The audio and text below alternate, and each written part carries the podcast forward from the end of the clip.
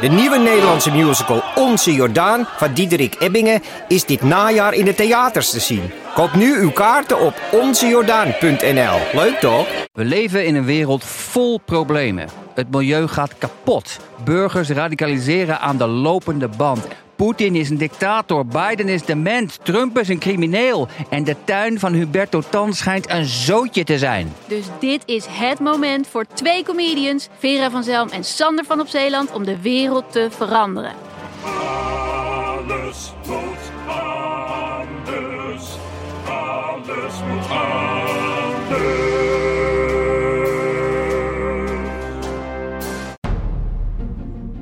Man met de microfoon presenteert Lockdown. Een programma waarin we samen toewerken naar 1 juni. Dit is aflevering 35. Op de voorpagina van de Volkskrant stond een artikel met de titel Op zoek naar de verdwenen leerlingen. Er zijn heel veel leerlingen op middelbare scholen niet meer ja, te vinden. En ik vroeg mijn zoon Teun van 15 wat hij daarvan vindt. Ja, ik, ik zou het ook zo doen hoor. Ja. Als ik de kans kreeg. ik weet niet. De, de druk om dingen te doen is nu minder direct. Ik vind het sowieso heel indirect allemaal. Maar je hebt wel allemaal opdrachten. Ja, maar normaal zie je nog op school docenten die dan daar kunnen aanspreken. Maar nu is een mailtje het ergste wat ze kunnen doen. En dat is, dat is niet zo heel erg angstaanjagend, denk ik. De oplettende luisteraar die weet dat Teun met zijn grotere broer Joep eigenlijk alleen in het weekend bij mij is. En waarom is hij er dan toch ook vandaag? Ik zal het zeggen, omdat hij eh, gisteren is opgebeld door zijn mentor toen hij bij zijn moeder was. En de moeder heeft ook met de mentor gesproken. Want wat blijkt, Teun heeft eigenlijk sinds de ingrepen op school, dat iedereen thuis moest blijven, ja, het merendeel van zijn opdrachten niet ingeleverd. En hij zou eigenlijk ja, op dit moment blijven zitten. Dus de mentor heeft alarm geslagen. Toch, Teun? Nou, dus de eerste keer dat ze belden, eh, had ik ook de telefoon gekregen. Toen zei ze van, nou Teun, ehm, verzin iets, verzin een plan. Ehm, want als, het, als je zo doorgaat, ehm, dan blijf je zitten. En ze zei ook nog van, als je blijft zitten Teun, dan ga je echt dood. en toen moest ik, nou, ehm, ja. En ook zo van, ik ben niet de vijand, ik, ik, ik wil gewoon echt dat je overgaat. Ehm, maar ik vind het grappig dat ze meteen denkt dat, dat ik denk dat zij de vijand, vijand is. Maar ze was heel erg dat aan het verzekeren aan mij. En ik vond het heel grappig. Ja, Teun vond dat grappig. Eh, ik kan je zeggen, wij vonden het eigenlijk minder grappig, zijn moeder en ik. Dus ik ben meteen eh, naar zijn moeder gereden en we hebben ja, gesproken met Teun. Eh, en ja, een soort stappenplan bedacht. Maar eh, het zat mij vooral dwars. Ja, nou ja, Chris, als vader, eh, ja, ga het gesprek maar nog even aan met Teun. Je hebt bij ons de indruk gewekt dat je echt bezig was. Toch? Ja. Maar je deed eigenlijk niks. Ja. Geen opdrachten, Nou, een beetje, maar, maar nee, nee. 80% niet. 80% niet. Ik zei elke keer, Tuin, huiswerk gedaan? Ja? En zei ja. Ja. je zei, nu ik me herinner, ja, dat was hem. Ja? Dat is hem. ja? Die. Daar moet ik dus nu beter op gaan letten. Ja? Als het niet echt een ja is. Ja. Het moet een bevestigende ja zijn. Ja. Ja, oké. Ehm, en, maar, en, en dat stapelde zich op en stapelde zich op. Was er al een moment dat je je, je er zelf eh, rottig over voelde? Ja? En wanneer begon dat? Nou, zodra ik begon met dat doen, zodra ik, zodra ik het niet meer ging maken, voelde ik me al slecht. En dat bouwde zich op. Dat bouwde zich op. Dus eigenlijk is het heel fijn dat die mentor nu heeft ingegrepen. Ja. Het is misschien ook wel goed om jouw mentor even te bellen. Ach nee, Chris. Ja. Nee. Is dat, welke vak geeft ze? Nederlands? CKV. Hallo, mijn Nathalie. Hey Nathalie, je spreekt met Chris Baayema. Ik ben de vader van Teun Baayema. Ja, en dat is dus Nathalie de Roon, die je hoorde, de mentor van Teun. En ik vroeg haar allereerst wanneer ze wist dat het mis aan het gaan was met Teun. Ehm, nou, dat eh, hoorde ik van mijn collega's, want wij houden dat onderling bij. Of de leerlingen online verschijnen en of ze de opdrachten inleveren. Ja. En Teun die heeft eh, de opdracht, hij was wel steeds online. Nou is Teun graag online, dat wist ik. Dus eh, dat verbaasde mij niet, maar hij leverde geen enkele opdracht in. Ja. Dus ehm, daar heb ik al eerder wat van gezegd. En eh, vandaar dat ik hem uiteindelijk eh, heel eh, streng toegesproken heb. Ja, en ze heeft hem niet alleen heel streng toegesproken, maar ze heeft ook gezegd: Teun, je moet met een plan komen en vanavond terugbellen. En dat heeft hij gedaan, schijnt. Dus ik was wel benieuwd ja, welk plan hij aan Nathalie gepresenteerd heeft. Ehm, hij zei van ik ga bij mijn vader, daar kan ik niet op de spelletjescomputer. Ehm, daar wordt dan op gelet. Of dan kan ik niet gaan gamen. eh, en eh, dan ga ik aan mijn werk, eh, en dan ga ik gewoon eh, de opdrachten maken. En eh, hij zou dus, nou, en daar, daar zit hij nu dus ook. En, en dat blijkt. En ehm, ik heb gezegd dat ik vrijdag weer contact met hem zou hebben. eh, om, om, om te kijken hoe het, eh, hoe het gaat. Is Teun nou eigenlijk de enige die het een beetje heeft laten, ver- of de heel erg heeft laten verslonzen?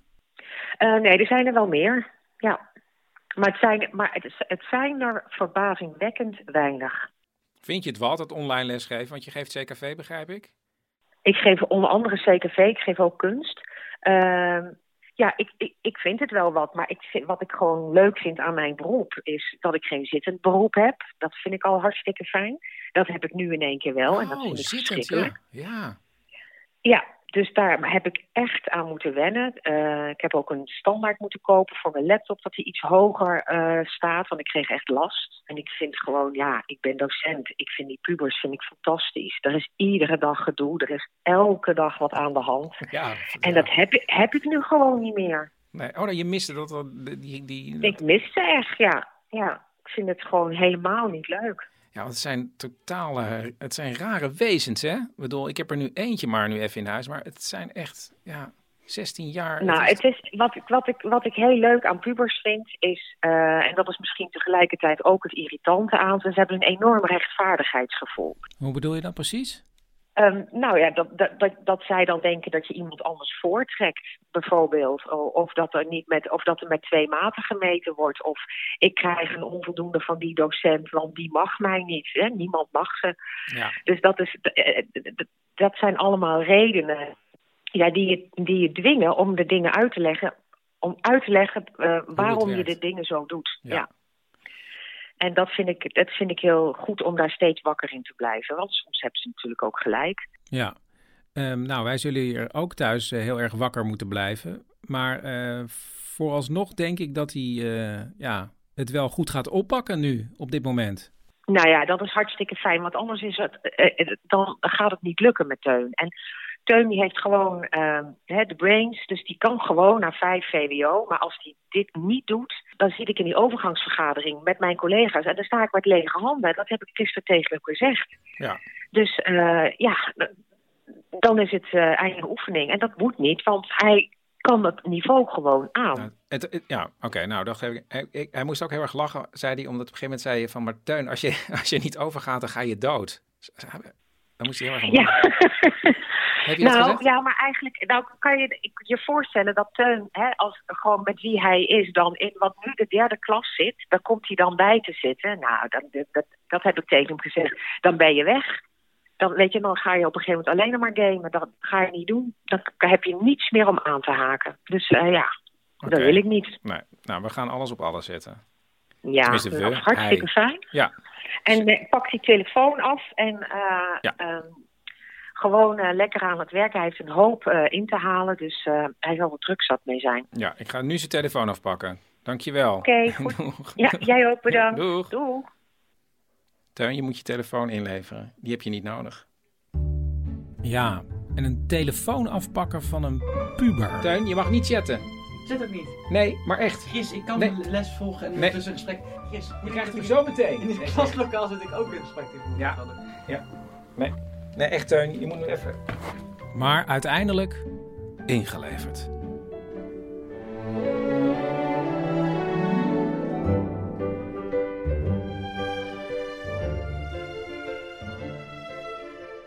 Op mijn voicemail stond Martina met drie woorden: nachtwaker, lenzen en bidden. En toen zij haar verhaal had verteld, dacht ik achteraf: hè? Dit heeft alle ingrediënten in zich van een romcom. Maar ja, eerst even het verhaal. Martina, wanneer was het? Eh, een jaar of eh 15 geleden, ja. Oké.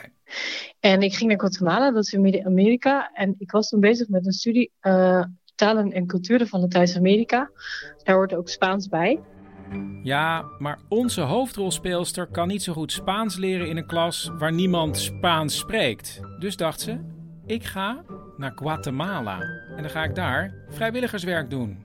Dus zij naar Guatemala. Ik was er een van de eerste dagen was ik in een, in een jeugdhotel. eh, en ik had wat mensen tegengekomen, eh, Amerikaanse meiden. En we gingen samen ontbijten. En het was gelijk gezellig. En je rolt een beetje zo'n backpackerswereldje wat heel erg leuk is. Dus zij ontmoet twee Amerikaanse meisjes. En ze gaan samen uit. En toen? En toen gingen we naar huis. Ehm, en toen kwamen we weer iemand tegen. Dat was een Joodse Israëli. Die ook in het leger zat, in het Israëlische leger. Enter de tegenspeler. En hij wilde nog wat gaan drinken, maar die meiden hadden als iets van nee, we gaan slapen. En het was echt nog maar negen uur, dus zij zagen mij twijfelen. Uh, en ze zeiden tegen me, ja, ik kan wel meegaan. Het is een hele betrouwbare jongen, het is een leuke jongen. Er kan geen kwaad, uh, doe je lekker je ding. Nou, oké, okay. ik had wel zoiets nou, oké, okay, doe het gek. Ik uh, ga wel met de jongen nog wat drinken. Dus we gingen naar een barretje, we hebben echt een leuke avond gehad. Het was gezellig, nog wat andere mensen gekletst. Um, en toen gingen we weer naar mijn hotel. Maar ja, zij bellen, zij kloppen. Nou, er deed gewoon niemand open. Geen nachtwaker. En toen zei die jongen... Ja, je moet maar bij mij blijven slapen dan. Ja, en dan heb je de bekende reactie. Ik dacht, ja, ik vind een leuke jongen hoor. Maar het was trouwens ook een knappe vent. Best wel breed. En uh, echt een knappe jongen. Maar goed, ja, hij zat natuurlijk in het leger. Maar ik kende hem twee uur of zo. Dus ik vond dat niet zo relaxed. En ik was, was ook niet zo heel veel gewend in die zin. Ik was nog maar twintig. Dus ik vond dat best wel spannend. Maar ik had ook niet echt een andere keuze. Ik ben met hem meegegaan. En dan krijgen we nu de insluipscène in zijn hostel. Wat was het precies? Een soort ja, jongerenverblijven, youth. Maar dat was ook super katholiek. Dus je mocht eigenlijk niet ook meisjes meenemen op je kamer. Had dan wel een, een kamer voor hem alleen. Dus we moesten er echt één voor één insluipen, zeg maar. Ja, en dan krijgen we nu de korte scène die sowieso in de trailer komt. Ja, ik, ik moest uh, mijn lenzen uitdoen, want ik heb lenzen. En die moeten echt uit, anders dan gaat het mis. Dan uh, krijg ik ook oogontsteking. En hij had ook lenzen, dus we hebben samen een lensbakje gedeeld. Dus dat was wel heel grappig. En, uh, en hij vroeg van, ja, vind je het oké okay als we in, in één bed slapen? Maar het was gewoon een eenpersoonsbed. En ik, ik, had, ik had er echt niet zo'n zo trek. En ik dacht echt van, nee, sorry, maar ik voel me echt heel ongemakkelijk bij. Ja, en dus zei ze nee.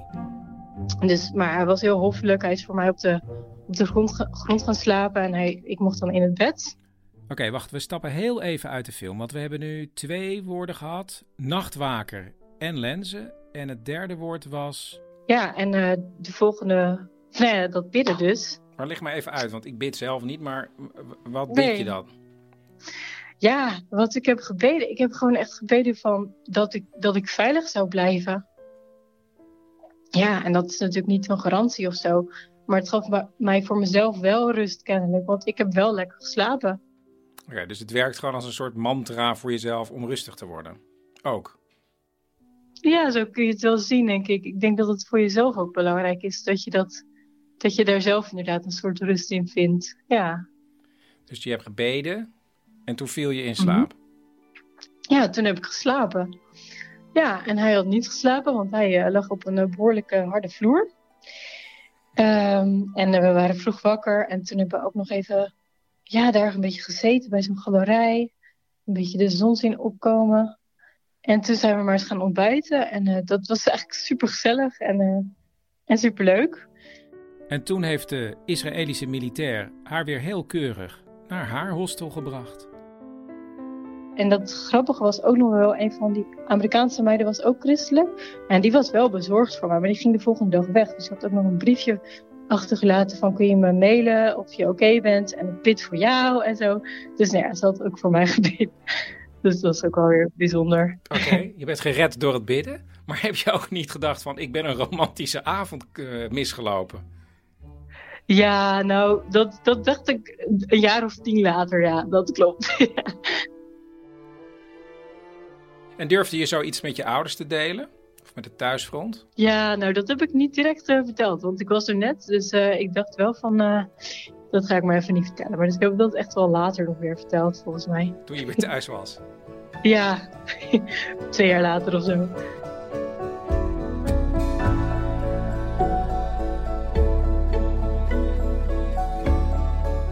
Dit was aflevering 35 van Lockdown. Heb je zelf een lockdown verhaal? Spreek dan drie woorden in op de, ja, op de voicemaillijn 084 83 71 282. En gewone reacties op het programma kunnen naar manmetdemicrofoon@gmail.com. En nou ja, dit was het wel. Ik zou zeggen, slaap lekker of goedemorgen, maak er een mooie dag van.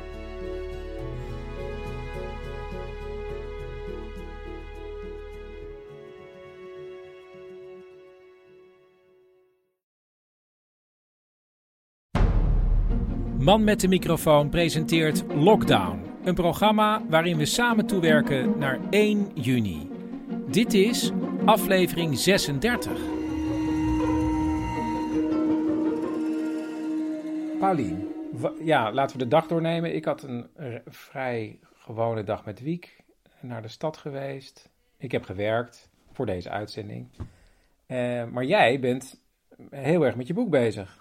Ja, ik heb echt heel veel handtekeningen gezet en die in, dus in boeken gezet. En die zijn nu naar de boekhandels allemaal. Dus daar krijg ik de hele tijd heel schattige, dat weet je helemaal nog niet, maar ik krijg de hele tijd dus foto's opgestuurd van boekhandelaren die dan dat boek in ontvangst Ah, nemen. Dus wat iets van, echt iets van 70 foto's van, van blije mensen in de winkel.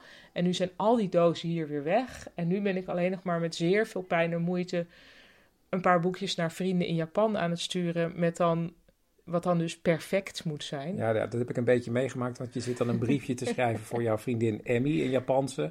Volgens mij is dat wel vier keer overgegaan. En want het is niet net nee, wat- genoeg of zo. Ja, maar, ja, nou, maar en moeilijk vooral is voor haar zus, want die kan geen Engels. Dus dan moet ik het in het Japans schrijven. En ik weet dat ik dat niet goed doe, maar dan wil ik het toch zo netjes mogelijk doen. Zodat, ja, Japan is gewoon... In Japan, ja, daar hechten ze gewoon echt dat het echt goed is. Daar hechten ze aan. Ja. Of en niet, het niet goed, maar dat je ziet van... Hier zit heel veel moeite in. dat eigenlijk vooral. Oké, dus die gaan naar, naar eh, Japan dan. Ja, leuk hè? Ja. En dan hebben we eigenlijk ook nog een teaser voor morgen. Schiet Ja, me opeens te We binnen. hebben Ja, een teaser. we hebben een teaser. Daar moet je ook een tune of een soort van zo'n geluid van een Amerikaanse nieuwszender moet er dan onder. Van pam, pam, pam, pam, pam, pam, Oké. pam, pam, pam, pam. Dus dat doen Ja. we dan nu. Ja, We hebben een teaser. ja.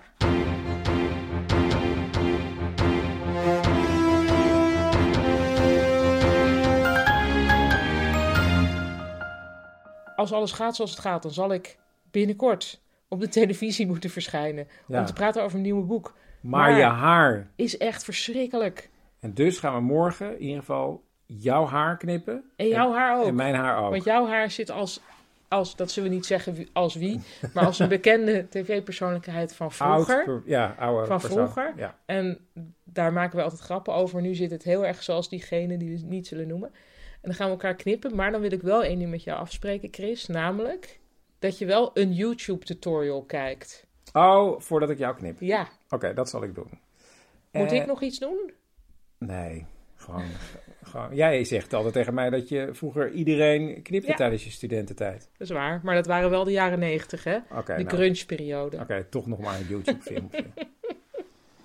en dan gaan we nu naar de uitzending van vandaag. En ik heb allereerst gesproken met mijn goede vriend Pieter van Driel, die eh spoedeisende hulparts is in het Elisabeth Tweesteden ziekenhuis in Tilburg. En die heeft vorige week voor het eerst gewerkt ook op de IC. Ja, ik bel eigenlijk eh, Pieter voor de wekelijkse update eh, in het ziekenhuis. Misschien moeten we daar beginnen. En dan even daarna het hebben over waar je nu op dit moment bent. Maar hoe is het nu in het ziekenhuis? Ehm, ja, ik heb net eh, twee vrije dagen gehad nadat ik mijn eh, eerste nachtdienst op de IC eh, heb gedaan. Dat ik vorige week verteld. Hè. Dat was volgens mij de dag dat ik de nachtdienst inging. Ja. Die heb ik inmiddels achter de rug. En nou, dat is gelukkig goed gegaan. En ik realiseerde me tijdens die nachtdiensten ook goed van... ja, er zijn gewoon heel veel zorgmedewerkers die nu buiten hun comfortzone dingen aan het doen zijn. En daar was ik er één van. Dus ja, ik had mezelf eh, voorgenomen van, nou ja, je weet wat je weet, je kan wat je kan. En eh, ken je grenzen goed en eh, geef die aan. En als je het niet zeker weet, vraag het gewoon. En nou, dat is in die nachtdienst een paar keer nodig geweest. Maar gelukkig gingen de meeste dingen gingen, gingen me goed af. Waar moest je hulp bij vragen? Of waar, waar wat, wat, wat, wat wist je even niet? Nou ja, kijk, de behandelingen die daar aan patiënten gegeven worden, die worden voor een heel groot deel op spoedeisende hulp gestart. Maar het vervolg daarvan, daar, daar ben ik niet zo eh, ervaren in. Daar heb ik wel weet van. Ik heb eh, vroeger ook eh, IC-stage gelopen, dus daar, daar weet ik wel dingen van. Maar dat is lang geleden, dat is één. En twee, eh, bij deze coronapatiënten loopt het toch allemaal net weer even anders. En dat, dat vind ik wel heel bijzonder en lastig soms ook aan het ziektebeeld. Het, het, het verrast ons zo. Soms zie je iemand die er klinisch eh, best wel goed bij zit. Dan maak je een foto van de longen en dan denk je van... mijn god, hoe, hoe kan iemand er nog zo klinisch goed bij zitten? Of dat je een foto maakt en dat je denkt van... nou, dit, dit, dit gaat niet goed aflopen. Maar de volgende dag is die patiënt dan toch behoorlijk goed verbeterd. Ja, en je, je hebt nu een paar dagen eh, gedraaid daar. Wat is nou het meest bijgebleven? Ja, dat is dat, is, dat er... ehm, dat, dat mensen gewoon lang aan de beademing liggen. Want je krijgt dan overgedragen. Soms, ken je niet alle patiënten, omdat je als nieuweling natuurlijk net, net binnenkomt op die afdeling. Maar dan krijg je overgedragen. Deze meneer ligt hier al drie weken aan de beademing. En dan denk je, jeetje, al, al drie weken. Dat is echt zo onwijs lang. Eh, ja, en dan zie je echt weinig progressie. En dat, dat, dat zijn wel echt casus dat je denkt van jeetje, het is, het is soms wel echt een heel heftig virus wat, we, wat de mensen dan onder de leden hebben. En ehm, ja, één, één meneer, die heb ik ook in mijn laatste nachtdienst, ja, die, die, die ging gewoon achteruit en die verslechterde. En met de beademing konden we niet heel veel meer. Daar heb ik mijn collega intensivist dus ook bijgehaald om even mee te denken van ja, ik heb nu dit en dit gedaan. Zie ik iets overhoofd? Kan ik nog andere dingen doen? Nou, er was niet veel meer wat we konden doen. En eh, nou, die hebben we dus door de nacht wel heen kunnen slepen, om het zo maar te zeggen. En de dagdienst is toen met de familie gaan praten. Die man is wel overleden. Maar na, na drie weken IC-behandeling, dan denk je van jeetje, het is wel uh, dat is heftig, ja. Ja. ja. En, en hoe gaat het dan nu met jouzelf?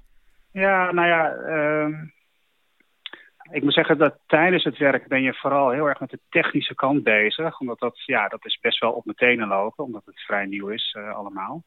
Uh, dus je bent heel hard aan het nadenken, doe ik het wel goed, zie ik niks over het hoofd, uh, maak ik geen fouten, wat, wat kan ik nog doen voor de patiënt. dus, dus dat is een soort survival cognitieve modus waarin je in de nacht zit. En dan thuis, dan ga je pas nadenken van, jeetje, wat heb ik eigenlijk gedaan, joh? Die, die, die, die mensen die liggen er zo lang en, en, wat gebeurt er allemaal bij die mensen? Die liggen soms dagen op hun buik beademd.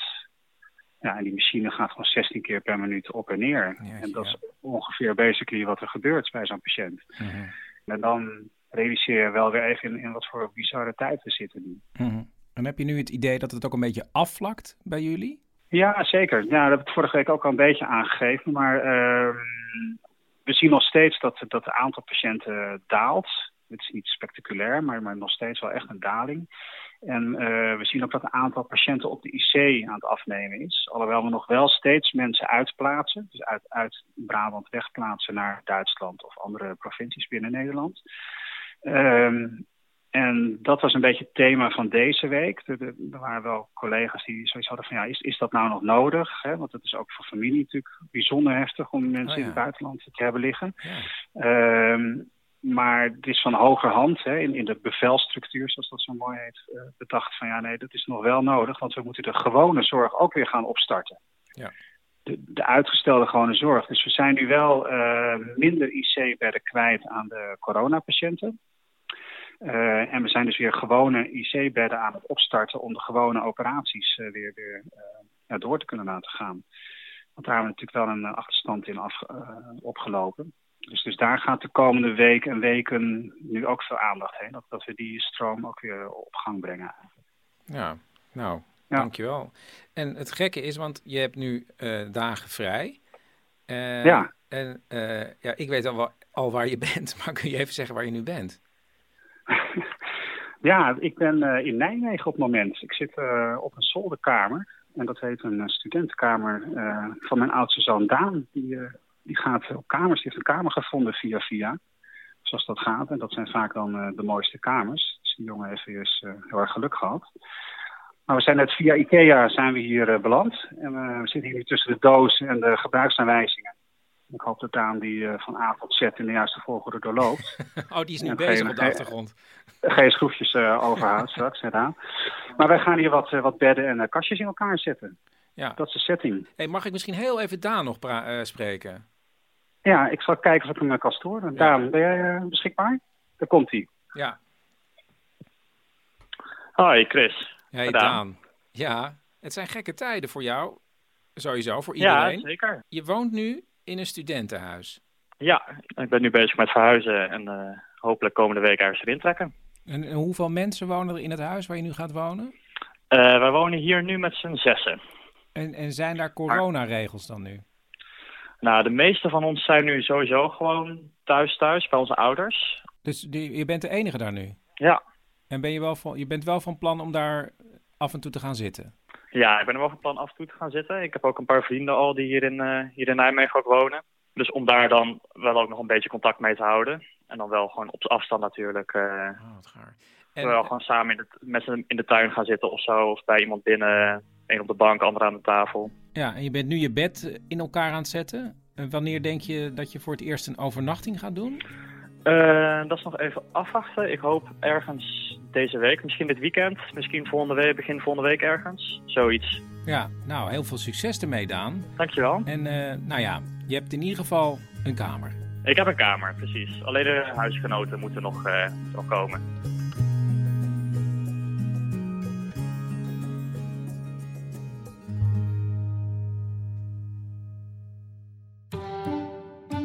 Een beetje van Wiek. Ga maar zitten. Oké, We moeten eerst even zeggen, denk ik, waar we zitten nu. Waar zijn we nu? we zitten op een trapje buiten. Bij de grachten in het Ja. centrum van Amsterdam. Ja. En we waren aan het fietsen en toen zei jij opeens, ik heb een weetje. Ja, je mag zelf bedenken waar het over gaat. Want je kan kiezen tussen onthouden en niet onthouden. Of over nachtmerries en leuke dromen. Eh, dan kies ik nachtmerries en leuke dromen. Oké, ik ga nu beginnen. Nachtmerries kan ik een beetje beter onthouden, omdat ze zo eng zijn, kan ik ze beter onthouden dan gewone dromen. Maar het is, ik vind het wel heel jammer, want dan zit je de hele tijd van die nachtmerries in je hoofd. Ik was een keer twee, toen droomde ik dat jij Gruffalo werd. Weet ik nu nog steeds. Terwijl ik nu wel vijf ben. En hoe ging die nachtmerrie dan precies toen ik een gruffalo werd?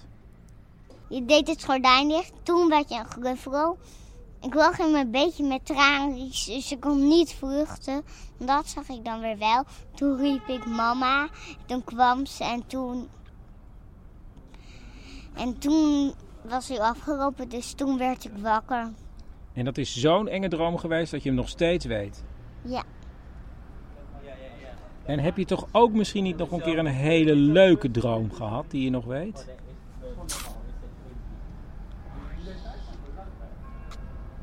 Nee, nee, Nee. ik zie je denken. Maar Nee. en dus, ja, eigenlijk wil je zeggen, enge dromen onthoud je en leuke dromen vergeet je. Ja. Jammer hè, eigenlijk. Hm. Ik wou dat het andersom was. En wat zijn je lievelingsdromen? Waar zou je over willen dromen? Hm. Ongeveer dat ik op een dino kon rijden die allemaal regenboogkleuren had.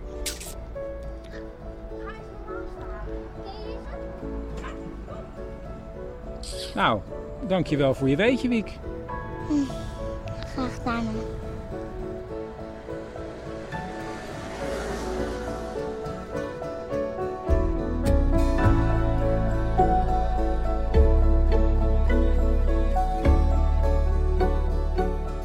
Dit was aflevering 36 van Lockdown. Heb je nou een eigen lockdown verhaal? Spreek dan drie woorden in op een speciaal nummer 084 83 71282 Heb je nou, gewoon een reactie op het programma, dan kan dat naar manmetdemicrofoon.gmail.com. En verspreid het programma hè, via allerlei sociale media. Nou ja, en eh, geef sterretjes in de iTunes Store. En eh, ik zou zeggen, voor zometeen, slaap lekker. Of goedemorgen, maak er een mooie dag van.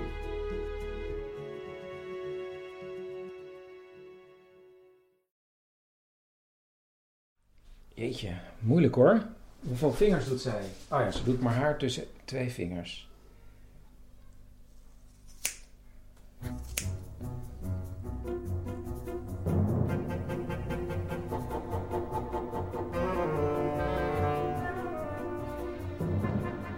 Hoe vind jij dat het gaat? ik, ik, vind, ja, dit, dat, ik vind dat het zoveel met minder beleid klinkt als wanneer een kapper dit doet. Het is echt alsof je... Het, weet je waar het maar... Oh, dit ook. Gewoon, ja, dat soort van... Ja, maar wat... Het klinkt... Nee, het is zoals wanneer jij aan het koken bent... en je denkt op het laatste moment van... Wacht, weet je wat? Ik gooi er nog even een liter tabasco bij. Ik denk dat dat lekker is. Nou, het- Alsof, ik, je, het lijkt ook niet alsof je echt nadenkt. Ik doe het. ik- Ja, ik merk alsof wel het dat heel ik een intuïtief- kapper van gevoel ben. Zo erg. nee. Nee, ik doe het echt, met, echt wel met beleid. Nou, dankjewel. Maar ik vind het... Ik snap niet precies wat ze op het YouTube... Dus dat YouTube... Dat, daar heb ik even opzij geschoven, want dat snap ik niet helemaal. Maar ik denk dat ik, wat ik doe ook best kan. Gewoon langzaam, ook, dus ik korter zei, korter ik heb eerst tegen Chris gezegd van, kijk even een YouTube tutorial. Dan zegt hij, ja, dat zal ik doen. Dan is het, oké, jij moet mij die YouTube tutorial sturen. Dat doe ik dan. Dan kijkt hij dan niet. En dan gaat hij dat pas kijken als hij al bezig is met knippen. Ja, Eh, Auw! Shit. heb je nu in je... mijn vinger. Knip in mijn vinger. Maar je zet hem even uit.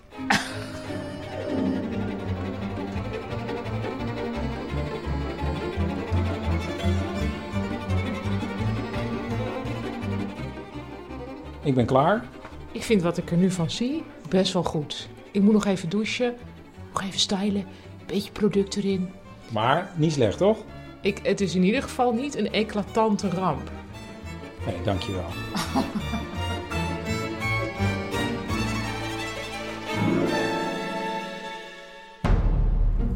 Man met de microfoon presenteert Lockdown. Een programma waarin we samen toewerken naar 1 juni. Dit is aflevering 37.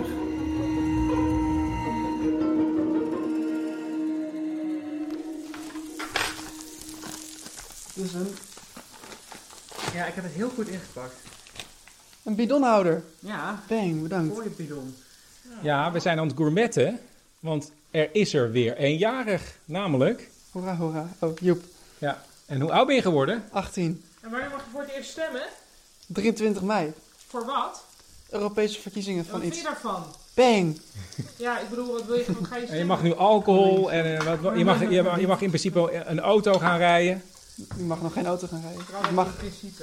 Oh, als ik een rijbewijs had, zou ik een auto mogen rijden. maar hoe voelt het nu? Toch nog even, ja, het is een stomme vraag, maar 18. Niet heel anders. Eigenlijk. Maar we gaan wel lekker gourmetten, omdat jij dat heel graag wil. Ja. Mijn zoon. Joep was vandaag jarig. En Teun, jij bent nog lang niet jarig. ook omdat je eh, je werk op school niet eh, goed genoeg deed. En daarom zit je bij mij ook meer thuis. Zit je naast mij te werken. Vandaag zou jij weer met je mentor bellen. Ja, dat heb ik gedaan. Ehm, en we hebben het gehad over hoe deze week gegaan was. En toen zei ik dat het wel goed was gegaan. En toen zei zij dat ze het ging vragen aan mijn docenten of dat wel waar was. of ik het wel goed heb gedaan, of ik al progress heb gemaakt.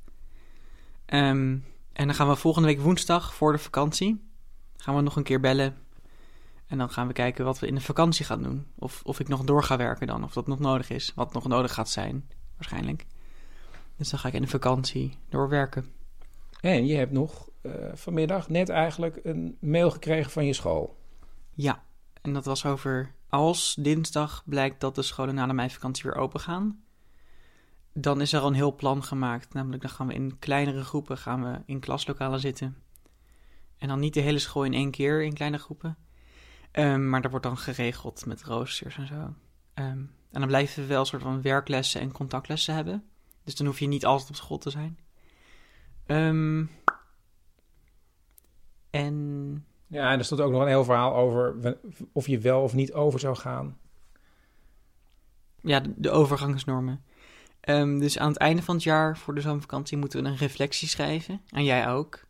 Dus ik over mezelf en hoe ik het heb gedaan. En jij over mij en hoe jij mij zag werken. En dan of we nog dingen moeten inhalen, of we achterlopen, hoe erg we achterlopen. En als we dan over mogen, als ik dan over mag, dan moet ik dat dus eh, gewoon gaan inhalen in de vakantie. Maar als je dus een te grote achterstand hebt, dat zeggen ze hier ook, dan is er een kans dat je blijft zitten. Kortom, gewoon lekker door blijven Gewoon werken. lekker door blijven gaan, Teun. Je kan het. Begin mei zouden wij als gezin op vakantie gaan met onze Gentse vrienden in de Ardennen. Maar dat gaat niet meer door. Maar we zien ze eigenlijk best wel vaak via de laptop en dan doen we spelletjes. En toen zei Sam, de vader van dat gezin: Ik heb misschien nog wel een verhaal voor jou over een keer dat ik me heel erg opgesloten voelde. En dat verhaal heb ik dus opgenomen. Wel, we schrijven 1993. Eh, ik was een eh, student en ik weet nog dat het 93 was, omdat het de tijd was voor de mobiele telefonie. En je had al wel mensen met een eh, computer, soort van stripverhaalachtige computers, maar eigenlijk deed je nog heel veel eh, met eh, pen en papier. Dus ik was een student, ik was eh naarstig aan het werken aan een, een universitair werkje over de grote kerkvader Augustinus die mij altijd mateloos gefascineerd heeft. Maar de zon scheen en ik dacht eigenlijk is het ideaal weer om naar Berlijn te gaan. Ik had helaas geen stuiver of heel weinig geld. Dus eh, ik besloot om te liften naar eh, Berlijn. Sam pakt wat kleren in en zijn werkje over Augustinus, gooit zijn duim omhoog en wordt door iemand meegenomen. Eh, en dus ik had een lift gekregen van Gent tot in Hannover. Eh, en dat is nog een slordige 300 kilometer dan eh, naar Berlijn. Dus eh, Gent, waar ik woon, van Gent tot in Berlijn, is een 9, tussen de 900 en de 1000. Ik had al een heel eind achter de rug. En ik, ja, het was eigenlijk nog maar middag. En ik wilde echt die avond in, in Berlijn geraken. Dus de, eh, ik stond op een parkeerplaats te wachten, wachten, wachten op een, eh, een Duitser of iemand anders die me voor die laatste 300 kilometer wilde meenemen. En dat wachten, dat bleef maar duren en ja, je wordt wanhopig, eh, er speelt zich van alles in je hoofd af. Je, als lifter ben je toch ook alleen op weg, dus je, je bent vatbaar voor van die rampscenario's. En ik heb nogal een rijke verbeelding wat dat betreft. Eh, en uiteindelijk, nadat ik er echt ja, twee uur, drie uur aan het wachten was, eh, stopte er een wagen. En een, eh, een man sprak mij aan en hij zei: Kijk, ik heb een, een, een beetje een probleem. Ik moet eerst een eind terugrijden, maar ik wil ook vanavond zeker in Berlijn zijn. Dus ik zou een stukje terugrijden, een 100 kilometer, 200 kilometer terug. En dan doen we sowieso de hele tocht tot in Berlijn. En ik was het wachten zo moe dat ik zei: Ja, oké, prima. Eh, en ik zette mij bij die man, die begon een vrolijk babbeltje. Marcus heette die. Eh, en hij vroeg mijn naam, eh, hij vroeg ook waar ik woonde. En ik dacht, ja, eigenlijk is alles leuk en gezellig.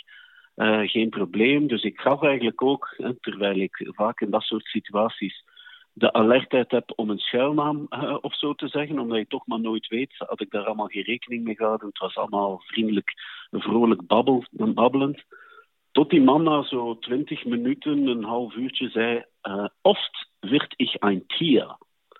Eh, dus voor de niet-Duitsstaligen onder ons, of de- degenen die het Duits niet machtig zijn, ik word regelmatig word ik een beest. Ja, ik vond het toch een beetje vreemd en ik voelde mij vanaf dat moment eigenlijk al op mijn ongemak. Maar die, eh, naarmate de dag vorderde, werd het alsmaar gekker en werd het alsmaar vreemder. De auto draait op een bepaald moment van de snelweg af en staat dan weer stil, een stuk verder, op een parkeerplaats tussen appartementencomplexen. En er kwam een andere man, die, eh, een jonge kerel, een mooie man van eh, mijn leeftijd op dat moment ongeveer, vooraan in de twintig, die stapte ook in die wagen. Eh, die heette komisch genoeg ook Marcus. En dus ik was verder op stap met Marcus en Marcus.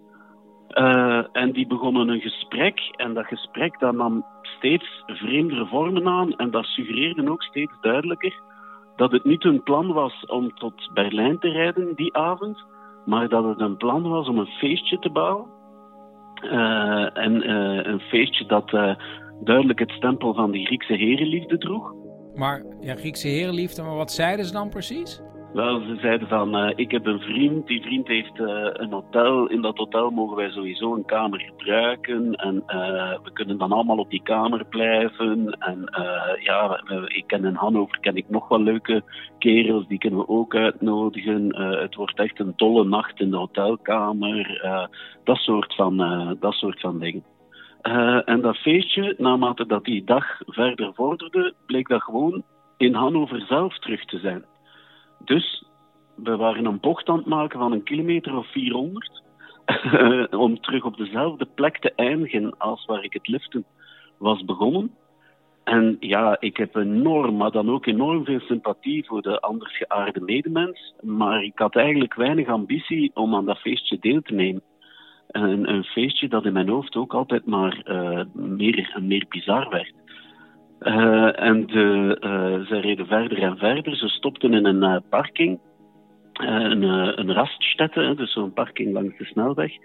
En ik dacht, ja, ik moet gewoon zorgen dat ik hier uit die wagen spring en mij verdekt ergens ja, gewoon de vlucht neem. Maar ja, dan blijkt eigenlijk hoe een, een goede student ik ben, want ik dacht, ik kan helemaal niet weg. Want mijn werkje van Augustinus ligt in de koffer en ik heb daar geen dubbel van. Dus je deed niks? Eh, Wel, ja, ik, heb al, ik had alleszins niet de moed of het lef om te vluchten. En dus vervolgen ze na een korte stop de route terug naar Hannover. Eh, maar ik, kan je wel, ik denk dat iedereen dat gevoel wel kent van minuten die uren duren. Ja, elke minuut in die wagen leek wel uren te duren en de spanning ja, bouwde zich steeds meer op. En naarmate dat zij het leuker en leuker leken te vinden, ja, werd ik eh, paniekerig en meer angstig met de minuut. En dan, na uren rijden, is de plek van bestemming bereikt. Ja, toen we aankwamen in het hotel, eh, maakten we de koffer leeg en eh, had ik eindelijk terug mijn werkje, mijn koffer te pakken, waarin ook mijn werk over Augustinus zat. Dus in principe had ik het dan al op een rennen kunnen zetten, maar de moed ontbrak mij eigenlijk. En eh, ik zei, kijk, het is eh, al te lief, het is werkelijk al te lief. Ik eh, waardeer je inspanningen, maar dit kost ook veel te veel geld voor jou. Ik, kijk, ik ga, ik ga gewoon even kijken of er hier ook in de jeugdherberg plaats is en dan kom ik terug om het feestje met jullie mee te maken. Maar ik zou het toch appreciëren als ik in de beslotenheid van de kamer van de jeugdherberg kan logeren. En dat, eh, dat werd met heel eh, veel. eh, ja, dus dat zag ze eigenlijk niet echt zitten, maar uiteindelijk mocht ik dat dan toch doen. Ik ben, ben naar die jeugdherberg gegaan. Ik heb daar een uur of twee, drie wakker gelegen. En dan heb ik de eerste trein van die ochtend. Het kon niet schelen dat het met mijn laatste geld was. Heb ik de eerste trein naar Berlijn genomen. En ik moet je vertellen dat ik daar niet, eh, niet alleen een heel onprettige tijd in Berlijn had. Omdat ik op, op elke hoek van de straat dacht ik die heerschappen te zien. Maar doordat ik ook mijn naam en eh, adres had gegeven, heb ik eigenlijk maanden daar eh, een heel angstig gevoel aan overgehouden. Eh, en ja, en, en het is eigenlijk ook mijn laatste lift ooit geweest.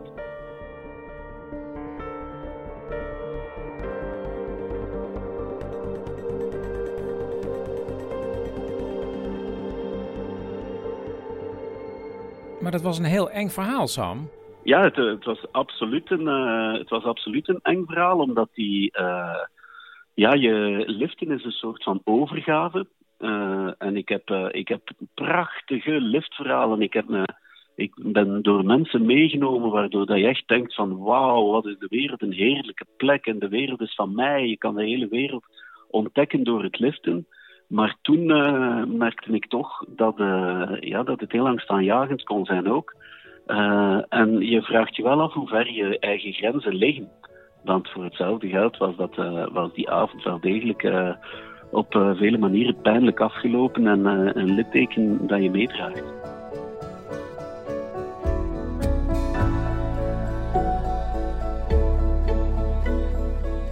Dit was aflevering 37 van Lockdown. Heb je een eigen lockdown-verhaal? Ben je ooit ergens ingesloten geweest, opgesloten, buitengesloten? Bel dan drie woorden door van je verhaal. Dan kan ik denken, hmm, die bel ik misschien even terug. Het nummer is 084 8371 282. Reacties op het programma kunnen naar manmetdemicrofoon.gmail.com. Verspreid het. Vertel het bijvoorbeeld nu aan je, aan je neef en je nichten. Zoiets. En eh, voor zometeen, slaap lekker. Of anders, goeiemorgen. Maak er een mooie dag van.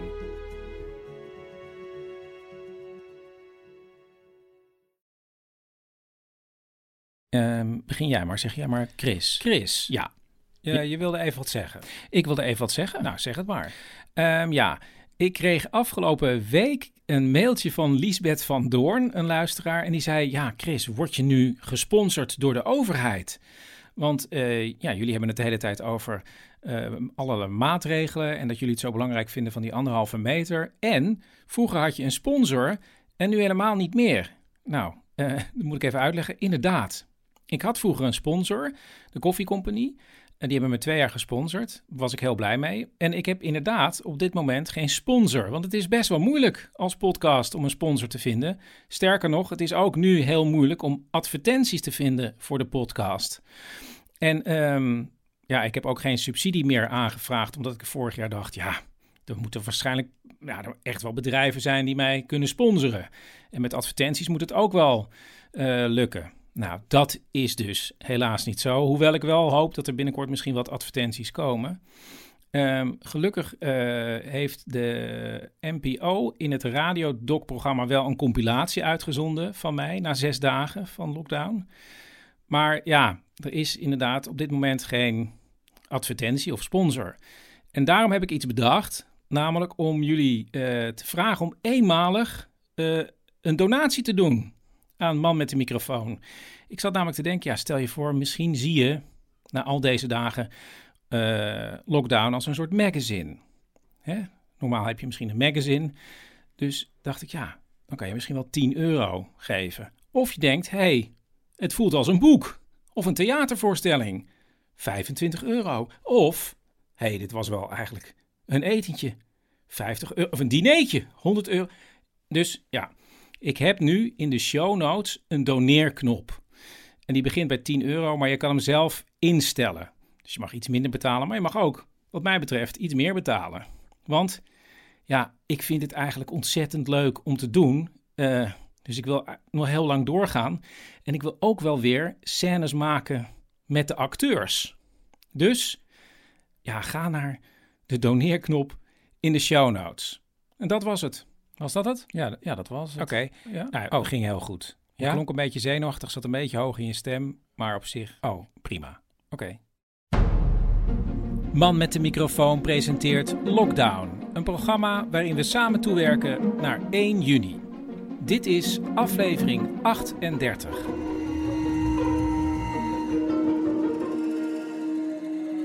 Het gaat in Nederland inmiddels ook heel veel over mondkapjes. En nou heb ik een goede vriend, Hugo de Wit. Die woont net over de grens in Duitsland, is getrouwd met een Duitse ja, en werkt daar voor een Duits bedrijf. En hij heeft al langere tijd iets met mondkapjes. Maar nou, laten we eerst maar even hem aan het woord. Legt hij eerst uit waar hij voor werkt.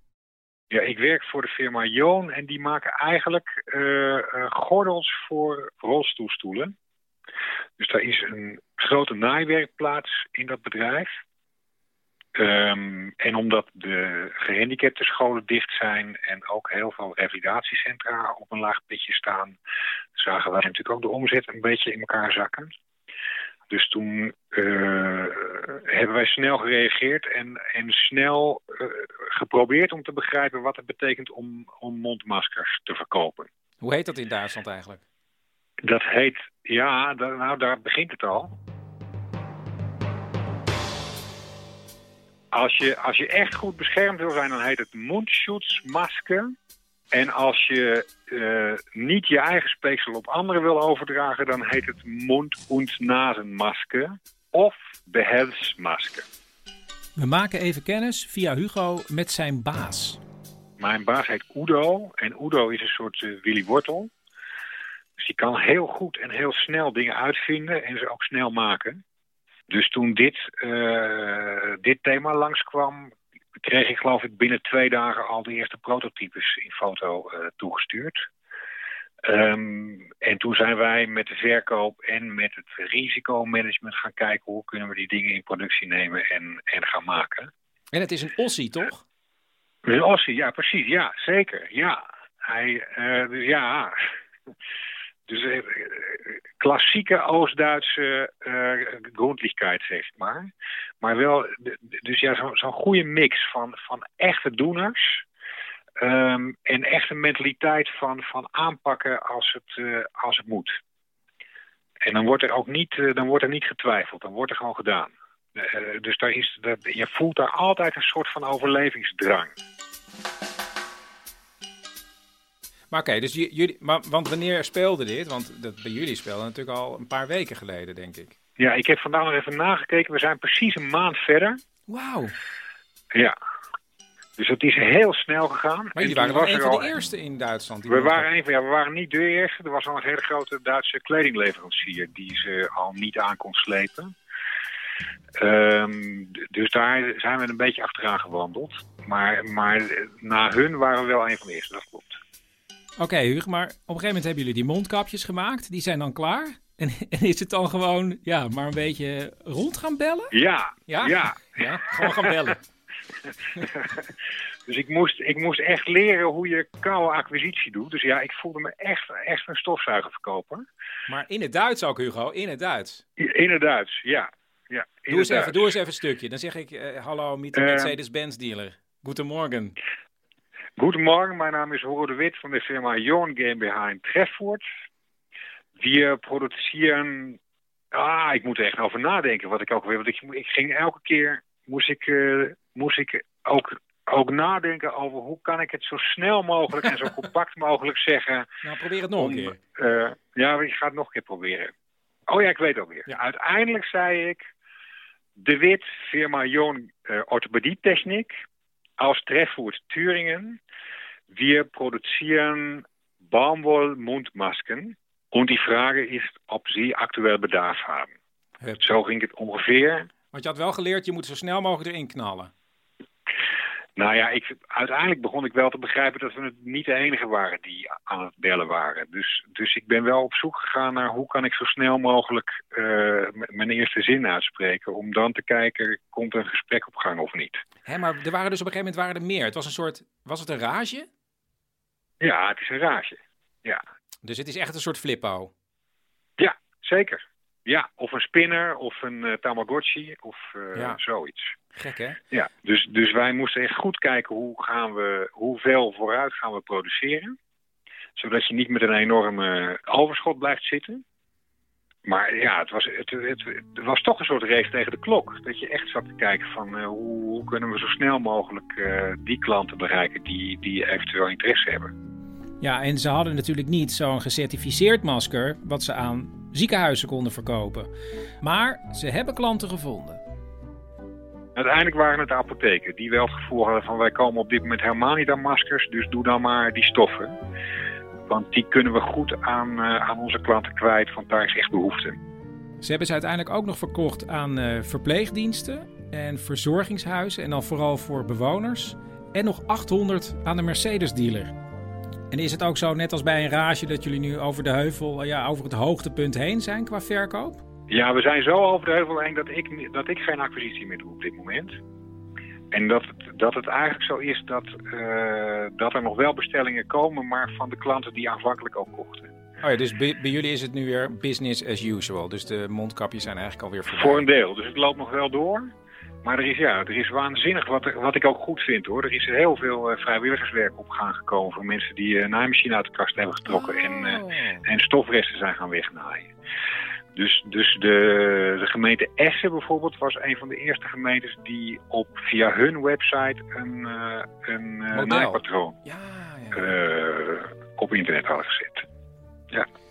Nou, Maar wat ik er echt ook interessant aan vond, is, is, eh, is, zo'n ontwikkelingsproces in sneltreinvaart. Dus ik weet nu alles over, eh, over eh, productgroepen en eisen. En eh, ik heb zelf nog een webinar over, over mondmaskers gevolgd. Dus wat, wat je toch in een maand aan informatie kan verzamelen om ook met een goed gevoel en, en zonder al te veel aansprakelijkheidsgevaar gevaar die dingen te gaan verkopen.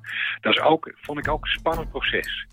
Ja, dus jullie maken wel echt goede, degelijke Oost-Duitse kapjes. Zo is het.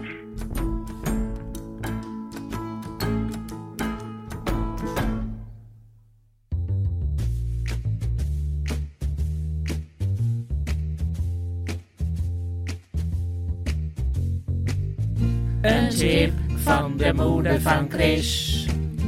Een tip van de moeder van Chris. Oh ja. Dit is een tip van de moeder van Chris. Tip van de moeder van Chris. Met, met mevrouw Bijma. Ja. Waarom neem je zo officieel op, mam? Ja, nou, je vader zei opeens het is je zoon. Ik denk, nou, kom op. Je dacht, ik zeg mevrouw Bijma. Zo neem je normaal op. Nee, natuurlijk niet. Ah. Altijd met Gerda Bijma. Ah, oké. Of met Gerda. Heel Zo. goed. Mam, ik dacht, ik bel even weer voor een tip, want je hebt een tip. Nou, moet je eens luisteren. Ja, ik weet niet... eh, ma- mag ik vertellen? Ja, ja, ja. Ja, nou, ik was mijn bureautje aan het opruimen en toen kwam ik briefpapier tegen. Nou, zo schattig, weet je, met een bloemetje in, eh, in het hoekje. En het kwam nog van mijn moeder. En toen dacht ik, oh, dat heb ik vast meegenomen ooit, om natuurlijk weg te sturen. En nou dacht ik, weet je wat, ik, had nou, ik heb mijn bureautje keurig. Dus al die eh, ongeschreven leuke envelopjes met een enig blaadje erin. Ik dacht, dat ga ik nou eens schrijven. Dus ik heb net al vijf brieven op de bus gedaan. Want ik heb, ik heb veel groepjes, hè. Ik heb nog een groepje van de kweekschool. Mijn meiden kweekschoolgroepje. Toen dacht ik, weet je wat, nou ga ik schrijven. Ik ga gewoon schrijven aan ze waarom ik altijd zo ontzettend leuk dit groepje heb gevonden. Nou, dit groepje is klaar. Dat heb ik nou net naar de bus gedaan. Ik heb erin geschreven alle eh, steden die we hebben bezocht. Maar ik heb er ook in geschreven hoe waardevol dit groepje is. Omdat we en blijdschap en zorgen op een op een ja, gewone manier, maar heel inlevend, maar niet, zou ik maar zeggen, van oh, wat vreselijk. Of oh, wat leuk toch. Nee, gewoon, gewoon. Iedereen is er dan. En mijn volgende groepje is bijvoorbeeld het Vlielandstraatgroepje. Ik vind het zo leuk, want ik heb zelfs mijn fotoboeken erbij gehaald. En dan dacht ik, dat kweekschoolmeidengroepje, wat, wat heb ik daar allemaal mee gedaan? En is het ook anders dan dat je een mail zou sturen? Dat je het opschrijft? Oh, heel anders. Want? Ja, heel anders. Want weet je, met een mail, nou dan hoef je ten eerste al bijna niet op te letten of je het woord wel goed schrijft, want het wordt meteen wel goed neergezet. Nou ja, niet dat ik daar nou zo over in zit hoor. Maar je, je denkt toch veel, ja, je denkt veel dieper na. Je denkt toch, nou, hoe moet ik het neerzetten? Eh, hoe zullen ze het begrijpen? Maar al, die groepjes begrijpen het altijd dat het goed is.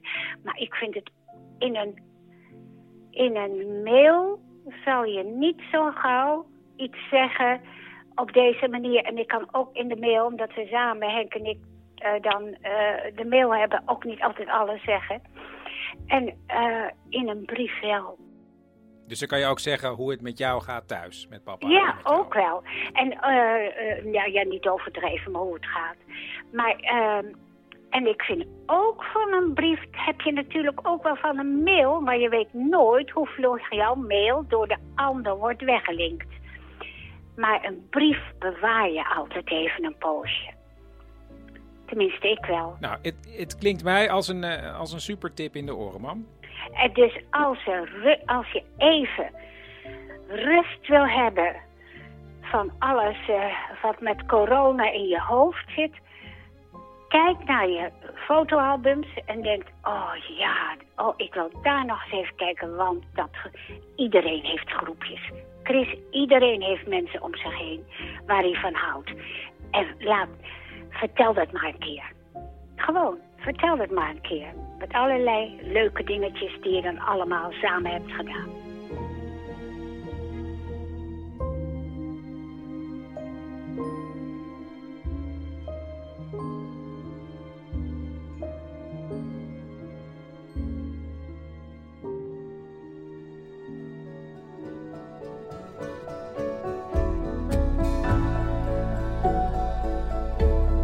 Dit was aflevering 38 van Lockdown. Heb je zelf een lockdown verhaal? Dan kun je nog steeds bellen naar 084 8371 282.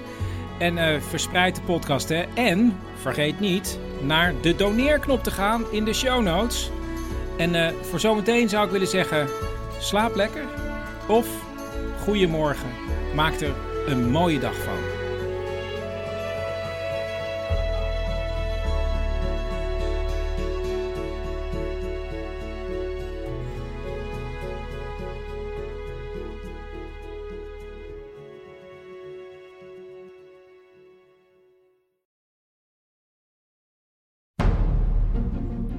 Man met de microfoon presenteert Lockdown. Een programma waarin we samen toewerken naar 1 juni. En dit is aflevering 39.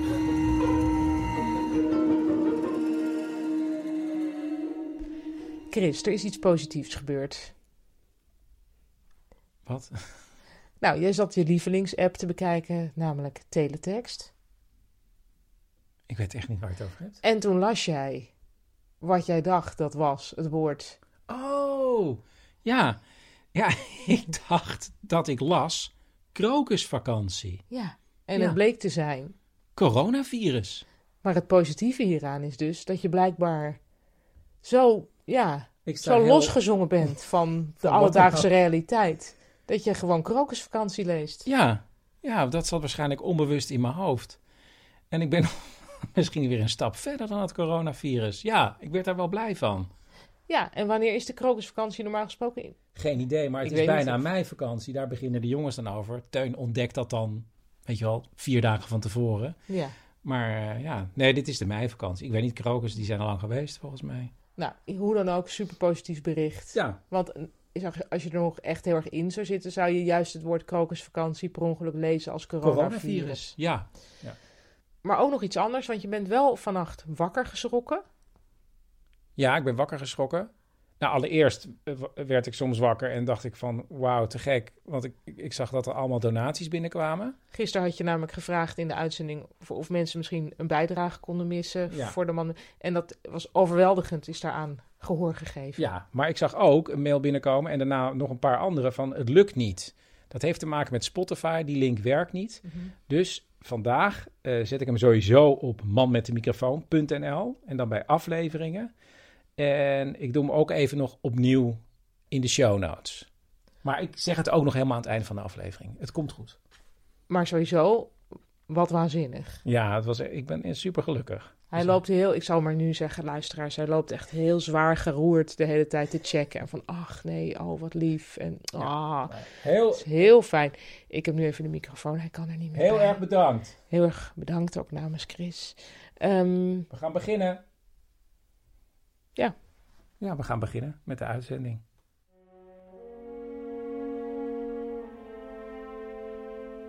Zeg even voor de opnames nog één keer je naam.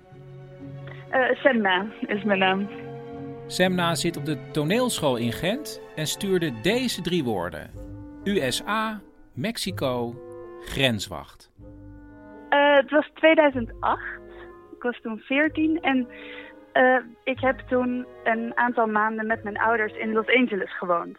Mijn vader die had een uitwisseling met zijn werk en mijn moeder en ik die zijn meegegaan. En voor vijf maanden ongeveer zijn we toen naar LA verhuisd.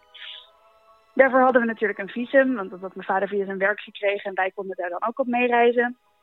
En in Nederland hadden we bedacht, hij kon een visum krijgen voor drie maanden. En we kunnen alle drie een visum krijgen voor drie maanden. En eh, we wilden eigenlijk daarna nog anderhalf of twee maanden er vakantie aan vastplakken. Dus we hadden bij de ambassade gevraagd kunnen we ons visum verlengen? En die hadden gezegd, dat is geen probleem. Als het afgelopen is, of als het verlopen is, dan kan je gewoon blijven. En dan zit je op een toeristenvisum en dan heb je nog drie maanden. Helemaal prima. Dus wij zijn naar LA gegaan, het leven geleefd daar, naar high school.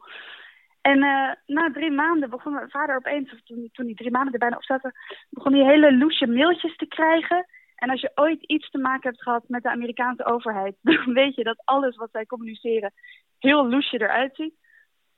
Dus we snapten niet zo goed wat die mailtjes waren, maar er stond een adres bij. En op een gegeven moment is mijn vader maar naar dat adres toegegaan. En daar kreeg je te horen, ja, je visum verloopt bijna, wat doen jullie hier nog? Straks dan, uh, dan zitten jullie illegaal in Amerika en dan word je blacklisted, dan kan je nooit meer terugkomen. Het is de bedoeling dat jullie over twee dagen het land uit zijn. Dus mijn vader zei, nee, dat, dat klopt niet. Een toeristenvisum toch, waar het op doorgaat. En uh, de ambassade in LA die zei, nee, dat is niet waar. Zo werkt het niet. Ze hebben je verkeerd geïnformeerd. Uh, het is belangrijk dat jullie nu het land verlaten. Maar er is wel een oplossing. Boek gewoon een ticket naar Canada. Of rij even naar de grens van Mexico. Ga even de grens over. Ga weer terug. En dan zitten jullie op een toeristenvisum en kunnen jullie nog langer blijven. Semna en haar ouders moesten binnen één dag heen en terug over de grens. En ze hadden nog maar één dag de tijd. Dus we zijn extreem vroeg opgestaan. Ik denk dat we om vijf uur ochtends zijn beginnen rijden naar San Diego. Want dat ligt aan de grens met Mexico. En uh, we kwamen daar aan om acht uur ochtends. Parkeerden de auto. En daar was de grens. En dat was een soort klapdeurtje. En er was niemand. En we dachten, nou, oké, let's go. Dus, dus wij liepen daarheen en wij gingen door het klapdeurtje heen. Dat ging heel makkelijk open en dat viel dan zo keihard in het slot, zodat je niet meer terug kon. En uh, we dachten, nou, waar, waar, waar gaan we dan weer de grens terug over naar Amerika? Dus wij liepen de straat uit, gingen een blokje om. En daar was een enorme straat. En ik weet niet goed hoe ik moet beschrijven hoe lang de rij was van mensen die daar stond.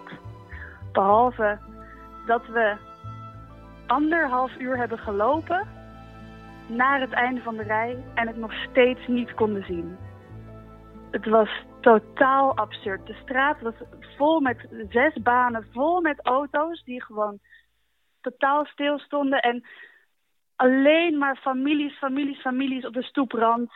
Die daar zich helemaal geïnstalleerd hadden. Die daar gewoon op stoeltjes zaten. Omdat er geen beweging in zat. En wij dachten, we, hadden, we dachten, oh, we gaan nog een dagje in Mexico. Dan zijn we in Tijuana. Dan gaan we nog ergens lekker lunchen. Maar dat verviel totaal. En het enige was, hoe komen wij nog vandaag de grens over?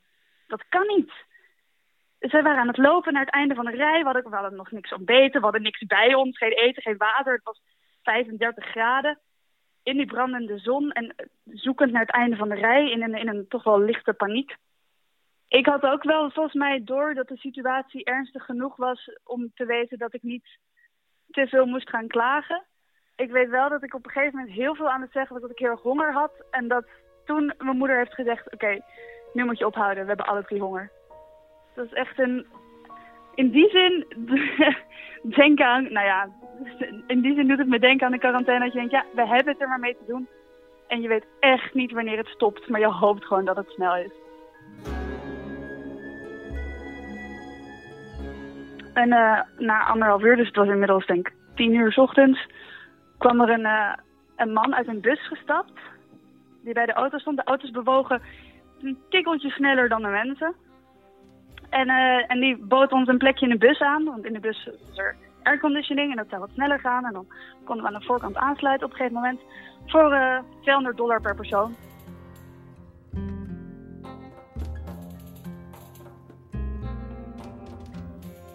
Nou, ik weet nog, mijn ouders, het zijn net als ik, hele vrolijke mensen. En ook als er tegenslag is, dan zijn we alle drie wel geneigd om te denken, nou ja, weet je, balen maar, dit hoort erbij. Maar er was een serieus over ze neergedaald die, een soort ernst die ik, niet zo, die ik niet zo ken. Die zijn niet zo snel bang. En ik weet ook nog dat we die bus in liepen en dat we ons alle drie echt bewust waren van het feit... we weten echt niet wat dit is. Of we nu die bus ooit nog uitkomen. Of we nu naar de grens worden gebracht of weggereden worden. Of we geld, geld aan de maffia hebben gegeven. Maar dit leek de enige oplossing die er was. Dus eh, mijn ouders die betaalden 600 dollar. En wij hebben alle drie een plekje op die bus gekregen. Wat, nou ja, er was airconditioning, maar zo miniem. Het was eigenlijk een groot zweethol. En het was helemaal opgekropt met mensen. Er stond een film aan. En ik weet niet meer welke film, behalve dat het een soort hele gruwelijke actiefilm was. Waarin continu mensen echt ver- verkapt werden met bijlen en weet ik het. En dan in die hitte tussen al die mensen. Dat was verschrikkelijk. En we hebben nou, vijf, zes uur op die bus gezeten. Totdat we eindelijk, nou dat was inmiddels al eind van de middag, totdat we uiteindelijk eh, aankwamen bij de voorkant. Daar werden we de bus uitgeladen en eh, werden we in een rijtje geplaatst dat, dat het dicht bij de grenswacht was. We konden al het mannetje zien dat stempels zetten. Dus dat duurde, dat duurde ook nog even, maar op een gegeven moment rond zeg vijf uur, zes uur s'avonds stonden we op de grens. Gaven ons paspoort aan het mannetje. En hij kijkt in ons paspoort en hij zegt, oh. En hij brabbelt iets in het Spaans naar de man achter hem. En eh, de man achter hem komt er ook bij staan. Die kijkt ook in ons paspoort. En die kijkt ons aan en zegt, ja, dit, eh, dit kan niet, hè? Jullie kunnen het land niet in. Dus wij probeerden in discussie te gaan, maar dat, eh, dat was natuurlijk totaal niet de bedoeling. En de man zei, nee, weet je, je moet even hier naar dit adres gaan en daar is een man en die kan jullie wellicht helpen. Dus wij kregen een papiertje met een adres erop. En dat was ergens een huis in de straat waar die eh, hele lange rij stond. Dus we hadden dezelfde weemoedige tocht die we dus ochtend gemaakt hadden van een uur lang langs die rij shocken. Totdat we bij een, een best groot wit huis aankwamen met een voortuin. Waar een soort Efteling-situatie in gecreëerd was. Met allemaal hekken, met schuinlopende zigzagrijen. Die ook weer vol stond met mensen. Dus daar zijn we achter in de rij aangesloten. En inmiddels begon het al. Nou, het begon niet donker te worden, maar het begon wel echt avond te worden. En daar hebben we ook nog een goede drie, vier uur in de rij gestaan. Zo steeds meer zombie wordend en steeds minder leuke gesprekken met elkaar voerend. Maar gewoon zuchtend en puffend op elkaar leunen, stapje voor stapje dichterbij schuifelen. Totdat we, zeg om negen uur of tien uur s'avonds, eindelijk bij een loket aankwamen. En achter het loket zat een man, eh, best dik en kaal. En het is toch vaak zo in een loket dat degene die achter het loket staat iets hoger staat dan jij. Maar deze man stond echt nou, ik was natuurlijk ook wat kleiner toen, maar ik weet echt nog dat ik mijn hoofd in mijn nek moest leggen om hem te kunnen zien. Dus het autoriteitsverschil was meteen zeer duidelijk gemaakt. En we stonden daar en nog voordat we iets konden zeggen, we gaven ons paspoort aan die man, nog voordat we iets konden zeggen of uitleggen, heeft die man ons drie kwartier lang de huid vol gescholden. Hoe ongelooflijk dom we waren dat we dit zo hadden geprobeerd. En natuurlijk kan je niet zomaar even de grens over om op een ander visum Amerika in te komen. Dan zou iedereen dat toch de hele tijd doen. Die dachten we wel niet dat we waren. En hij zou ons nu op een vliegtuig zetten in Mexico-stad. Wij zaten daar maar, nee, maar hè, onze spullen ze zijn in L.A. en dat, dat kan niet. Hè? En het bleef maar doorgaan en doorgaan. En het, het leek er ook op, was echt zo'n vieze, perverse autoriteitsman die er echt plezier in had om te zien hoe wij daar een soort aan het proberen waren ons uit een onmogelijke situatie te redden. En ik weet het volgende moment zelf niet meer, maar mijn ouders hebben me heel vaak verteld dat ik ons toen uit de situatie heb gered. Omdat ik mijn handen op de toonbank legde en naar boven keek en zei... Ik was de hele tijd stil geweest, natuurlijk, zo'n 14-jarige tussen twee ouders. En toen zei ik... But sir, isn't there anything you can do for us, please? En toen werd hij stil. En toen heeft hij een boete uitgeschreven van, ik weet niet meer hoeveel het was, maar het was boven de duizend dollar in ieder geval. Die aan mijn ouders gegeven. Die hebben een creditcard gegeven. Toen heeft hij ons, onze paspoorten alle drie een stempeltje gezet en ons visum verlengd. Met nog één keer de opmerking dat we echt, echt oliedom waren en een schande voor het mensenras en nooit meer naar zijn kantoor moesten komen. En toen zijn we met ons hoofd op onze voeten ongeveer dat gebouw uitgeschuifeld met onze paspoortjes. Gewoon naar het begin van de rij gelopen. Tegen de voorste in de rij gezegd, sorry, maar ik, mogen, we, mogen we voor? We moeten voor 12 uur het land uit en het is half twaalf. Dat mocht. En Toen hebben we ons paspoort laten zien en zijn we San Diego ingestuurd.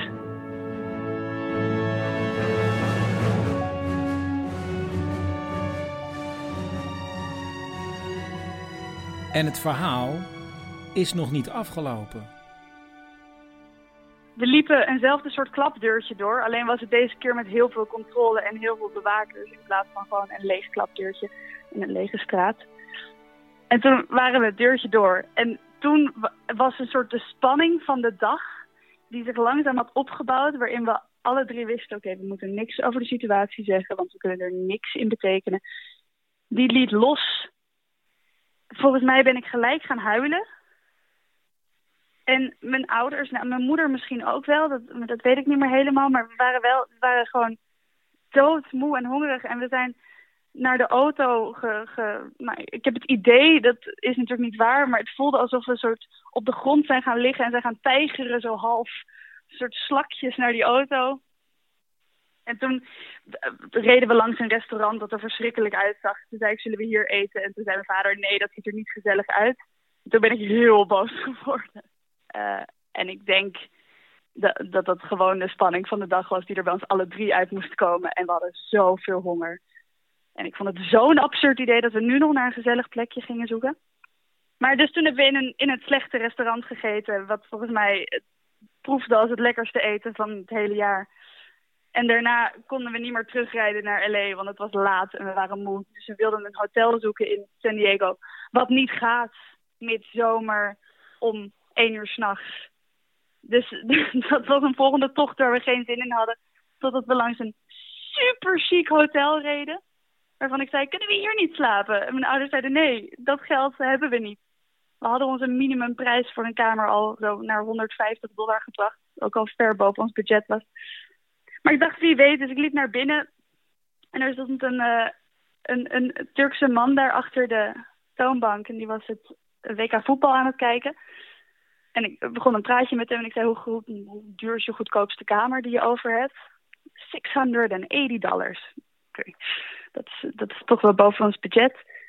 Maar toen eh, zei hij, ik zal wel even zoeken in de rest van de stad of er iets voor jullie vrij is. Dus hij zat te typen in zijn computertje en hij zei, where are you guys from? The Netherlands. En hij keek ons aan en hij zei, what the hell happened to you guys? En we dachten, ja, oké, we zien er slecht uit, maar raar dat je dat pas ziet als we zeggen dat we uit Nederland komen. Dus, dus wij keken een beetje vragend en die man die zei terug, You lost, man! You lost! You played, you were doing so well and then you played the game yesterday and you lost! En toen hadden we opeens door, ah, dit, gaat, dit is voetbal. Natuurlijk. Dus, dus we zeiden, ah, ja, oh. Alle drie niet een hele grote fan. Jammer. Vervelend. yeah, no, oh, I feel so sorry for you. Yeah, Turkey is doing pretty well. En een beetje trots en hij klopt op zijn borst. Yeah, no, but ah, gosh, oh, no, I'm the one to tell you. Oh, no. You know what? A room just became available here. 150 dollars. En toen hebben we voor 150 dollar in het allerchicste hotel geslapen. Wat ik ooit heb gezien.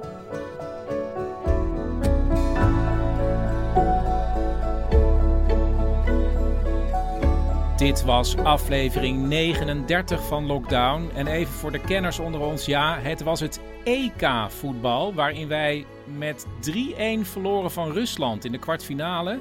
En eh, Turkije haalde toen de halve finale, waarin het verloor van Duitsland. En eh, mocht het niet gelukt zijn met de doneerknop, ik eh, heb opnieuw informatie in de show notes. En anders moet je even naar manmetdemicrofoon.nl bij de laatste afleveringen kijken.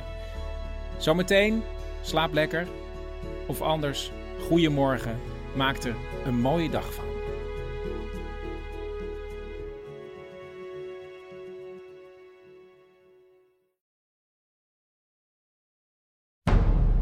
Man met de microfoon presenteert Lockdown. Een programma waarin we samen toewerken naar 1 juni.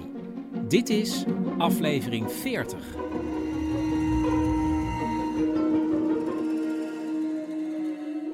Meestal nemen we dit op eh, in de loop van de avond, maar nu aan het eind van de middag. Want, Paulien, Ik moet zo direct zelf mijn make-up gaan doen. Omdat ik naar de televisie moet. Maar dat is dus eigenlijk voor het eerst... Ja, ze zeiden ja, het is gewoon het beste als je het zelf doet.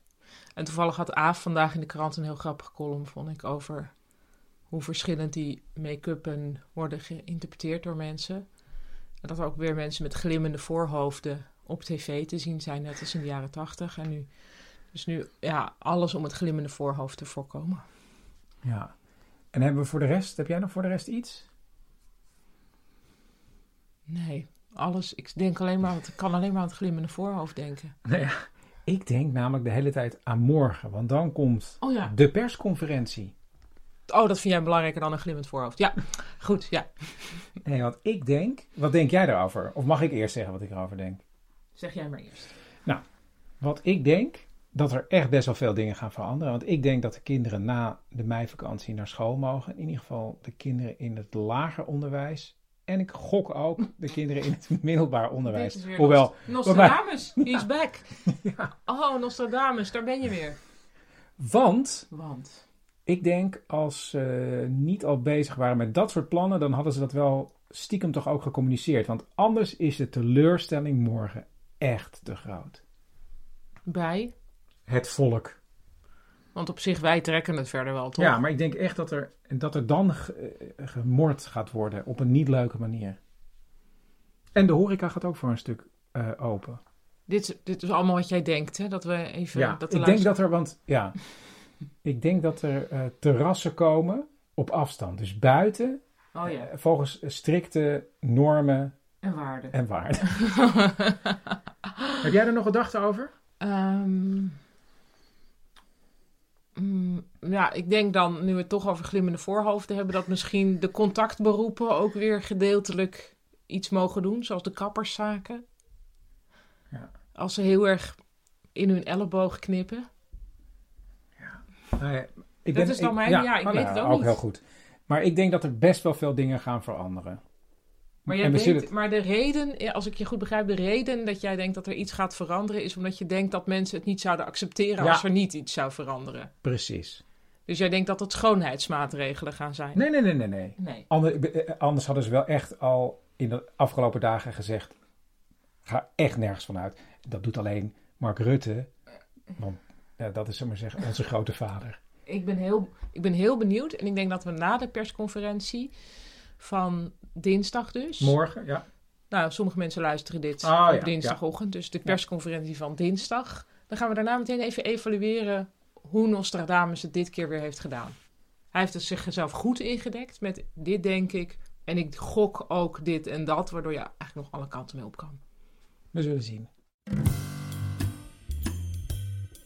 Veel luisteraars weten dat de Coffee Company mij een tijd lang gesponsord heeft. En dat kwam eigenlijk vooral omdat ik dacht, ja, wie moet mij gaan sponsoren? hey, ik zit heel vaak bij de Coffee Company. Daar zit ik dan te werken. Toen dacht ik, ja, die passen bij mij. Dus eh, die heb ik toen benaderd. En die hebben mij toen twee jaar gesponsord. En eh, ja, ik, ik ga nog steeds naar de Coffee Company. Maar dat kan dus nu niet. Eh, terwijl er wel andere koffiezaakjes bij mij in de buurt open zijn. En daarom heb ik even gebeld met Lars. Die is franchise-ondernemer. Heeft een aantal vestigingen, waaronder de mijne. En ik heb hem even gevraagd waarom eh, hij nog steeds dicht is. ja, was een bewuste keus. Ik vond, persoonlijk vond ik het, ehm, als je het doet, moet je het goed doen.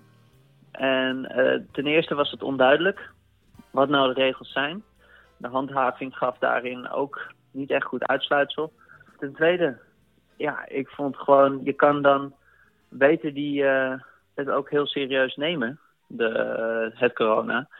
En eh, je niet je personeel of eh, je winkels eh, in gevaar brengen dat mensen wel ziek ervan worden of iets dergelijks. Ja. En dat alleen maar om, om, om een kopje koffie te kunnen zetten voor mensen.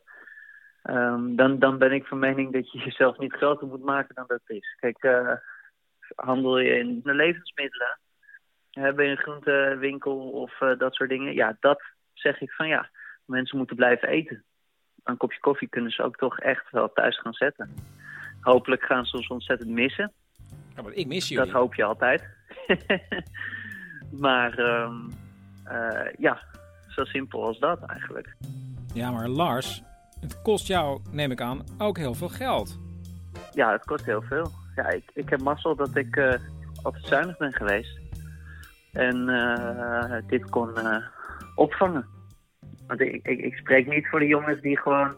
Want er zijn heel veel koffiewinkels, heel veel restaurants. Die jongens, ja, die gewoon dat beetje winst wat eruit komt, dat is hun loon. Ehm, en dan is het heel moeilijk eh, om rond te komen. En als je dan het moment dat het stilstaat, heb je een probleem natuurlijk. Ja. Daar kan, ik kan niet voor die situatie, want anders had, daar had ik het ook wel anders geprobeerd. Maar ik heb de mogelijkheden. Dus dan ben ik van mening dat je, ja, dat je het dan maar gewoon moet doen. Inmiddels heeft eh, Lars een heel plan gemaakt hoe hij zijn zaak weer kan openen, of twee daarvan. En eh, die gaat hij helemaal coronaproof maken. En dus heeft hij van die eh, plexiglazen matten gekocht. En dan gaan we dat eens eventjes dusdanig installeren dat eh, onder andere en de barista's toch minimaal anderhalve meter van elkaar aan kunnen houden. Of in ieder geval dat er een plexiglas tussen zit. Want die moet je natuurlijk ook voor elkaar beschermen. En eh, voor de balies, zodat eh, de klanten ook eh, netjes staan. Dan gaan we zien hoe het ontwikkelt en van dag tot dag bekijken. Oké, nou Lars, heel erg bedankt en veel succes ook. En ik hoop Ja, snel hier een, een kopje koffie te kunnen halen. Helemaal goed. Oké, doeg. Gaan we doen. Dankjewel. Hoi, hoi.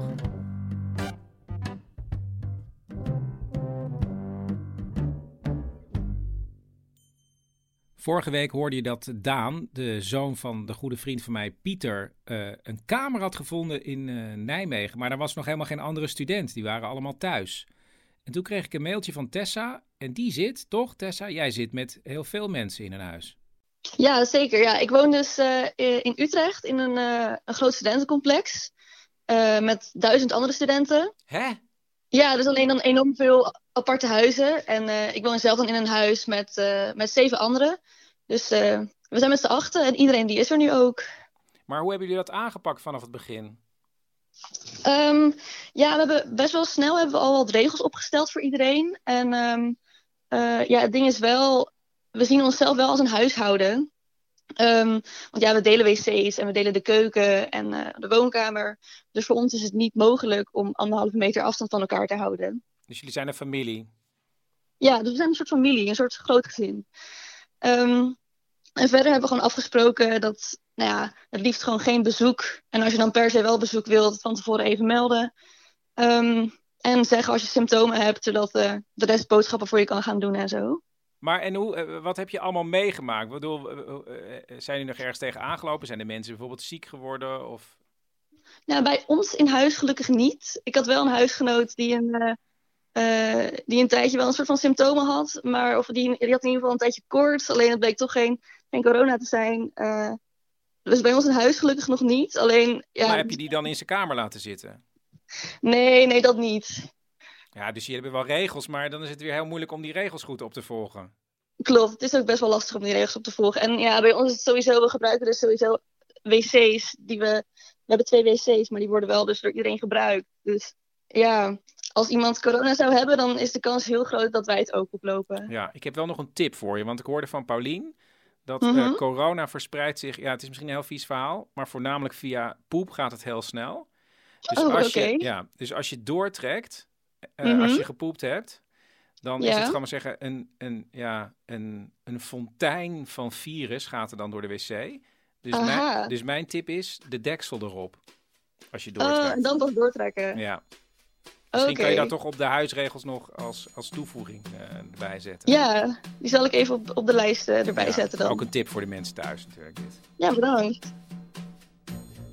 Tessa zit ook in het bestuur van haar studievereniging. En die houden ook bijeenkomsten. En dan zit iedereen achter een scherm.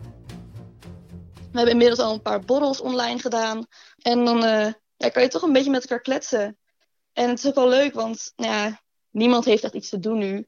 Dus de opkomst is best wel groot altijd.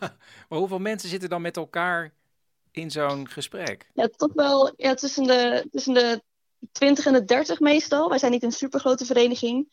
Ehm, ja, dat is toch wel nou, ja, net iets meer dan bij een normale borrel zouden zijn eigenlijk. En ja, het voelt wel anders, want het, het is wel gek. Je moet met z'n allen moet je eigenlijk één gesprek hebben. bij een normale borrel heb je natuurlijk gewoon groepjes. En dan, eh, dan, dan, dan ga je een beetje heen en weer tussen verschillende groepjes en verschillende gesprekken. En eh, nou ja, het is hier wel iets meer zo dat je een paar mensen hebt die de hele tijd aan het kletsen zijn en dat de rest een beetje meeluistert. Maar eh, volgens mij vinden die andere mensen dat ook niet heel erg. Die vinden het ook wel gewoon gezellig om een beetje te luisteren. Zijn er niet al een soort apps of zoiets dat je begint met een groep van 30 en dat je dan, zeg maar zeggen, zoals het natuurlijk gaat, even apart gaat met twee, drie mensen en dan weer. Bestaat dat al? Ja, geen idee eigenlijk. Het, het zou wel echt een, een goede uitvinding zijn. Ik weet wel dat je bij Zoom een soort van verschillende kamers kan, kan maken. Alleen uh, dat is dan weer ingewikkeld, want alleen de, uh, de host kan dan uh, mensen naar die kamers zetten. En daar kan je zelf dan ook niet meer uit. En, ja, dat is ook heel slecht. Dan heb je lockdown in een lockdown. En dat is heel angstig. Precies, dat, ja. dat wil je ook niet hebben. Dat voelt wel heel claustrofobisch, denk ik. Nou, daar valt volgens mij nog wel wat te on, in, in, te ontdekken voor de, Ja. voor de appbouwers. Ja, maar ik heb wel het gevoel dat, dat, dat appbouwers heel hard bezig zijn om allemaal goede initiatieven op te starten. Dus ik heb er nog wel hoop voor. Nou ja, we zullen zien wat er uh, aan apps allemaal ontwikkeld wordt. Uh, nou, dankjewel Tessa. Leuk om even gekletst te hebben. Tot doeg. ziens. Doeg. Oh ja, over apps gesproken. Bert heeft gebeld. Bert, wat is er? Ja, ik heb dus ook een idee voor een corona-app voor de overheid, maar ik kan dus nergens vinden waar ik die heen kan sturen. Uh, ja, googelen op waar app idee indienen overheid. Eh, ja, al gedaan, niets Oh. te vinden. Het is natuurlijk weer allemaal vriendjespolitiek, weet je wel. Ah, Old Boys Network. Nou, dat lijkt me niet. Het zijn natuurlijk allemaal juist hele jonge, innovatieve bedrijven. Ja, oh, en uh, dan ben ik dus zeker opeens te oud. Ja, dat zeg ik toch niet? Hoewel... Chris, ik heb uh, de nieuwste iPhone, weet je. Ik heb drie camera's. Oké, okay. hoe ziet jouw app eruit? Nou, wat leuk dat je ernaar vraagt. Even kijken, als je mijn app opent, dan kom je eerst op een heel mooi rustgevend scherm terecht. He, dus met een achtergrond van een kabbelend meer in de Alpen. Gewoon eventjes dat je niet aan corona denkt. Maar het is een corona-app. Ja, om dan vervolgens heel rustig, hè, want je zat al op dat Alpenmeer. Dus je hartslag is ongeveer 60 slagen per minuut. Om dan heel kalm, gewoon heel kort, uh, even wat gegevens in te vullen. Gewoon helemaal anoniem. En wat voor gegevens? Uh, ja, wacht, daar heb ik een briefje. Wacht even, dat heb ik op een briefje staan. Momentje. Tuurlijk. Hier heb ik het. Uh, het zijn eigenlijk maar twee vragen. Twee vragen? Ja. Eén, um, denk je dat je corona hebt? Denk je? Twee, zo ja, ben je de afgelopen dagen langs een zwakker iemand gelopen op een afstand waarvan je dacht, oeps, dat was misschien even geen anderhalve meter. Oeps? Uh, ja, oeps, Chris, dat is spreektaal. Om de drempel te verlagen. Oké. Okay. Ja? Wat gebeurt er dan met die antwoorden? Nou, die ga ik analoog overhandigen aan de minister. Dus uitgeprint, hè, zodat niemand erbij kan. Overhandigen? Ja, op afstand, weet je wel, op een uh, vooraf afgesproken geheime plek. Ik denk uh, nu ineens aan die McDonald's daar op de hoek bij het Binnenhof. Bijvoorbeeld? Ja, hamburgertje erbij, koffertje neerzetten, beetje babbelen, opstaan, weglopen zonder koffertje. Spannend. Ja, ik heb het er wel voor over. Hé, hey, maar Bert, hoe, hoe komen die ja. antwoorden van die app in eerste instantie naar jou toe? Um, via de mail. Maar die print ik dus uit. Hè? En dan knip ik die mailadressen er weer van af. Dus die krijgt die minister niet. Maar Bert, dan heb jij ja. toch al die adressen? Maar Chris, ik ben toch wel te vertrouwen? Ja, ja maar, maar Bert... Ja, maar als we daar al niet meer van uit kunnen gaan... Ja, nou Bert, misschien moet je je idee gewoon gaan pitchen. Ja, Chris, maar waar? Waar moet ik dat doen? Oh ja. ja. Oh, laat maar.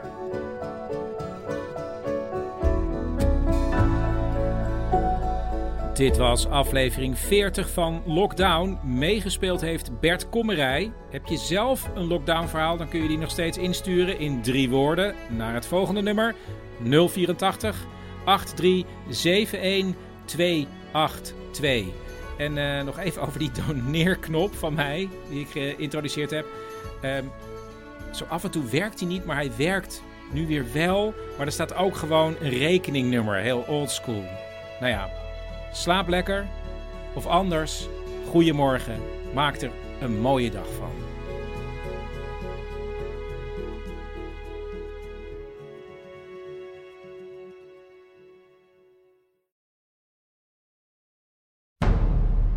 Man met de microfoon presenteert Lockdown. Een programma waarin we samen toewerken naar 1 juni. Dit is aflevering 41.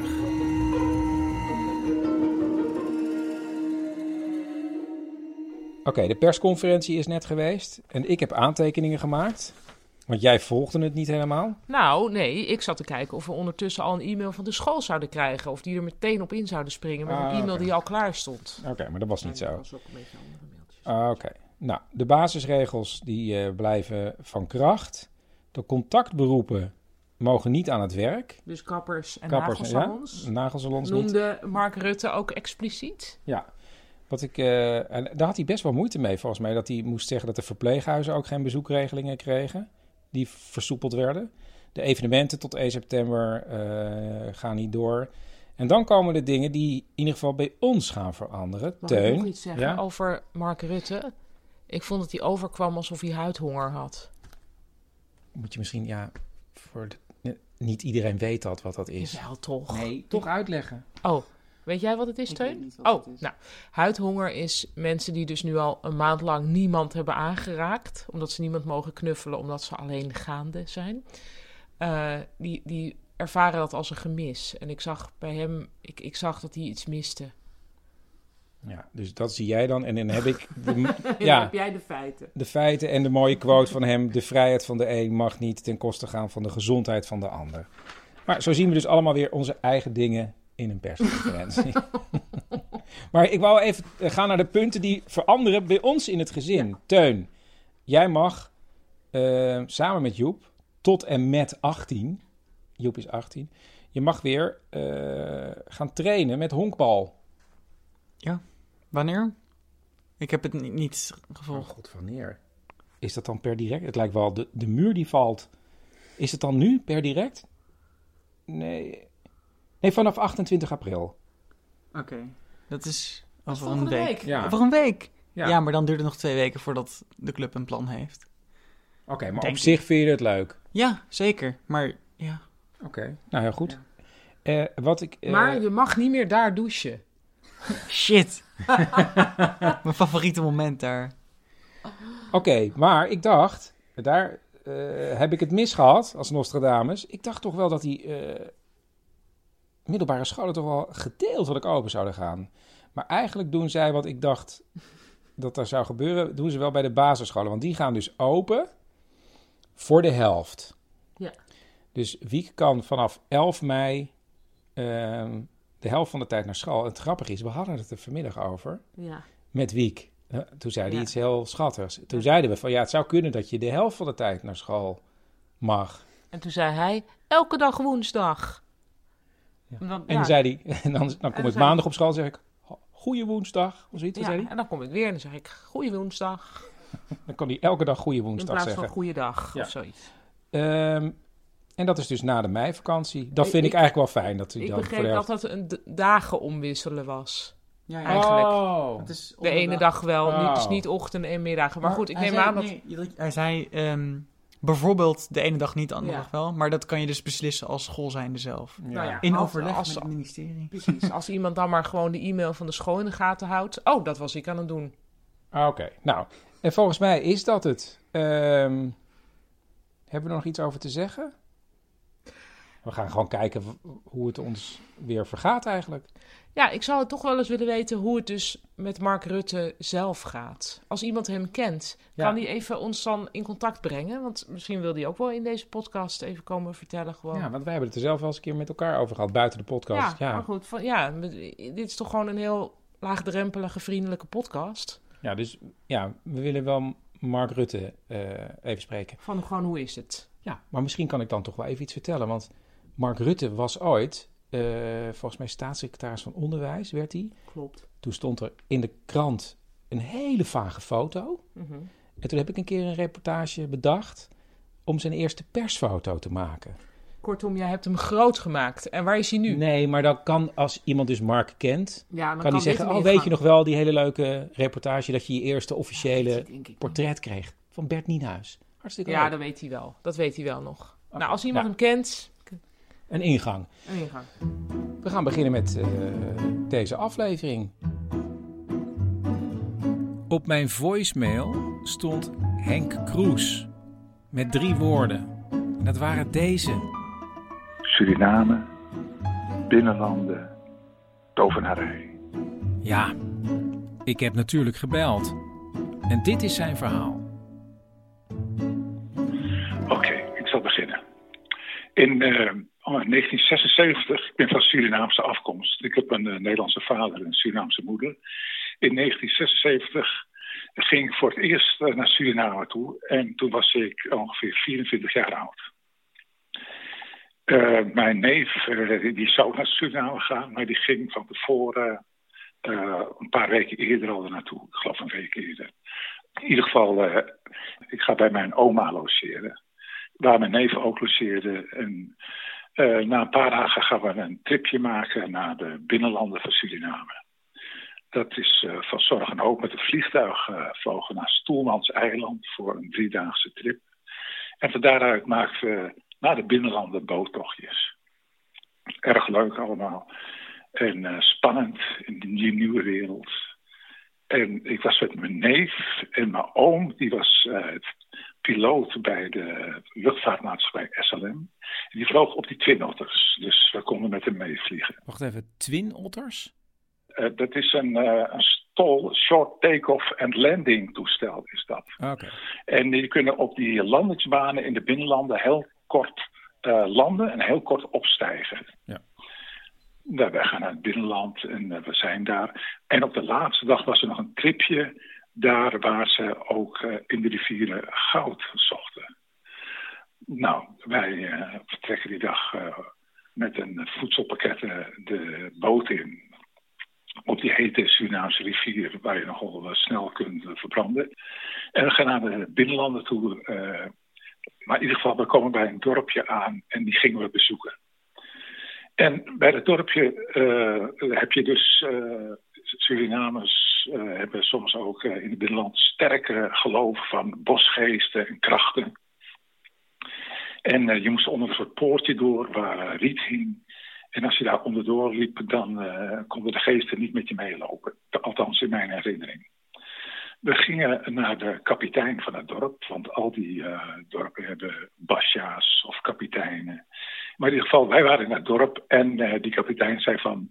Nou, je mag hier gewoon rondlopen, eh, maar eh, maak geen foto's van de mensen. En eh, er zijn bepaalde plekken waar je niet moet komen. Dat werd zo gezegd. Nou, afijn. Dus wij liepen gewoon door het dorp en een beetje achteraf op het dorp. En toen was er ergens een soort een mooi beekje.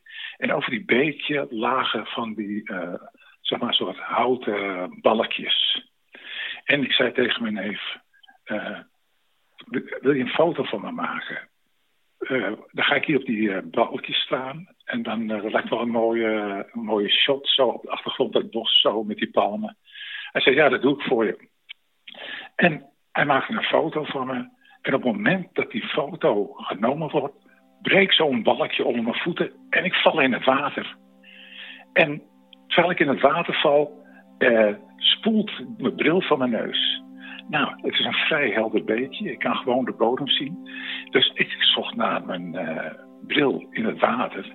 Vond niks. Mijn neef ook meezoeken, niks. En eh, ja, die bril die leek wel verdwenen. Eh, echt flink lang gezocht, een half uur of zo. Eh, die, beide kanten op, waar kan die zijn? Een beetje zo in het zand gevoeld. Hij was weg, dat ding.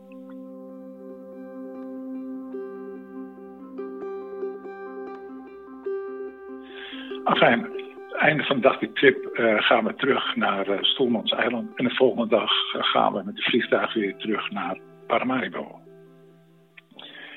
Eenmaal thuisgekomen bij mijn oma, begon ik me eigenlijk niet lekker te voelen. Ik voelde me een beetje uh, zweverig, niet koortsig, maar een soort leeg gevoel. Ik dacht, krijg ik griep nou of zo? Heb ik daar misschien in het water een kou opgelopen? Of is die hitte van de Suriname rivier die me koortsig gemaakt heeft? In ieder geval, ik werd zieker en zieker. Ik zou in mijn kamer liggen en uh, mijn grootmoeder kwam aan me toe en die vroeg van... Henk, wat is er met je? Uh, heb je iets fouts gegeten? Ik zei, nee oma, ik, uh, ik weet niet, ik voel me zo leeg. Het is net of ik griep krijg of zo. En ze ging aan mijn voorhoofd voelen. Maar ik voel niks, jongen, je hebt niets. maar rust maar uit, hè. dan kom je straks naar beneden. Dus ik lig daar te slapen. En ik word zieker en zieker. En op een gegeven moment, dat was dan zeg maar laat in de middag, hoor ik een vliegtuig overkomen.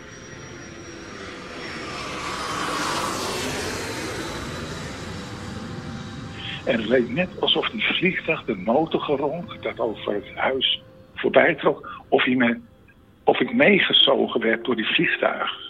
Alsof ik leeggetrokken werd ik raakte in paniek en ik schreeuwde en mijn oma kwam naar boven. Wat is er? Uh, ze vond het maar uh, raar en we, wachten wel de nacht af en anders laat de dokter komen. Maar de volgende dag was ik dus helemaal echt gevloerd. Ik, kon niet meer nadenken, ik was helemaal leeg. Het leek net of ik naar een andere wereld zou gaan die ik niet kende.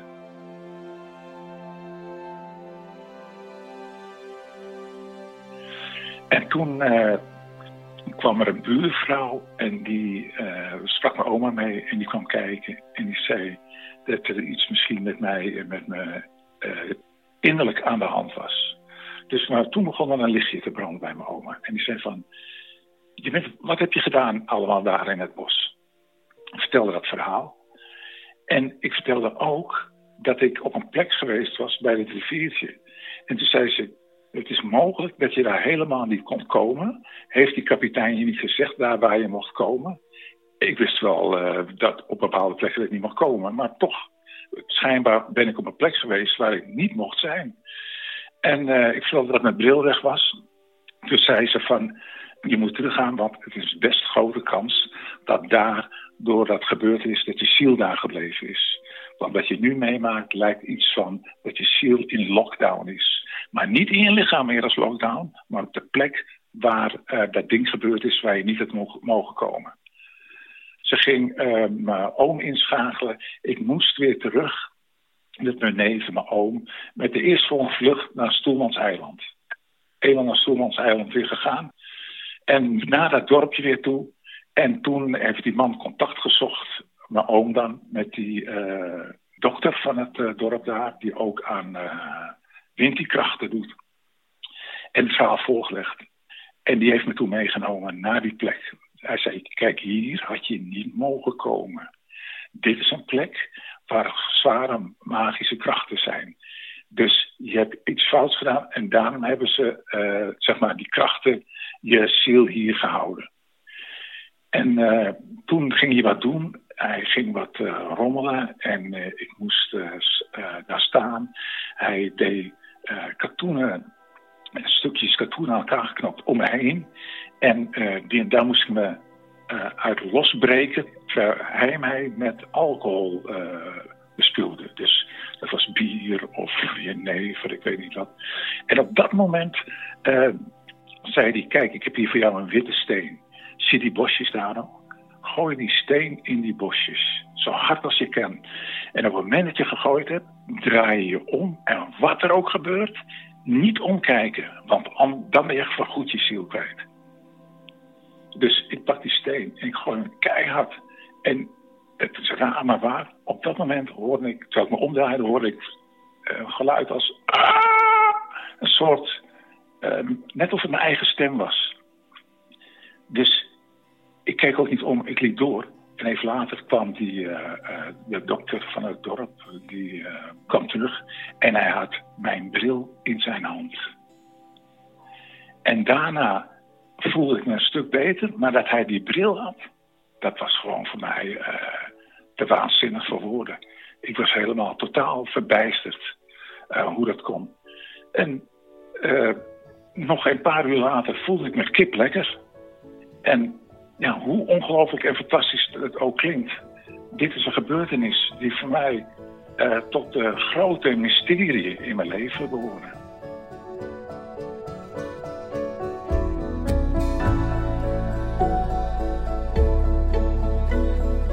Dit was aflevering 41 van Lockdown. Eh, heb je zelf een lockdown verhaal? Dan kun je drie woorden doorbellen naar 084 8371 282. Reacties kunnen naar manmetdemicrofoon.gmail.com. Onder andere dus als jij degene bent die ons in contact brengt met Mark Rutte. En uh, voor zometeen zou ik willen zeggen, slaap lekker. Of anders, goedemorgen. Maak er een mooie dag van.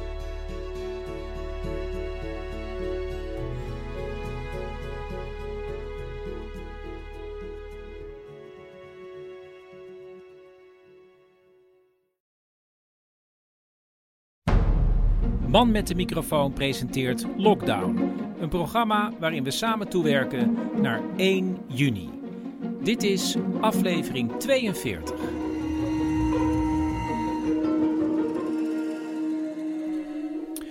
Chris, ja.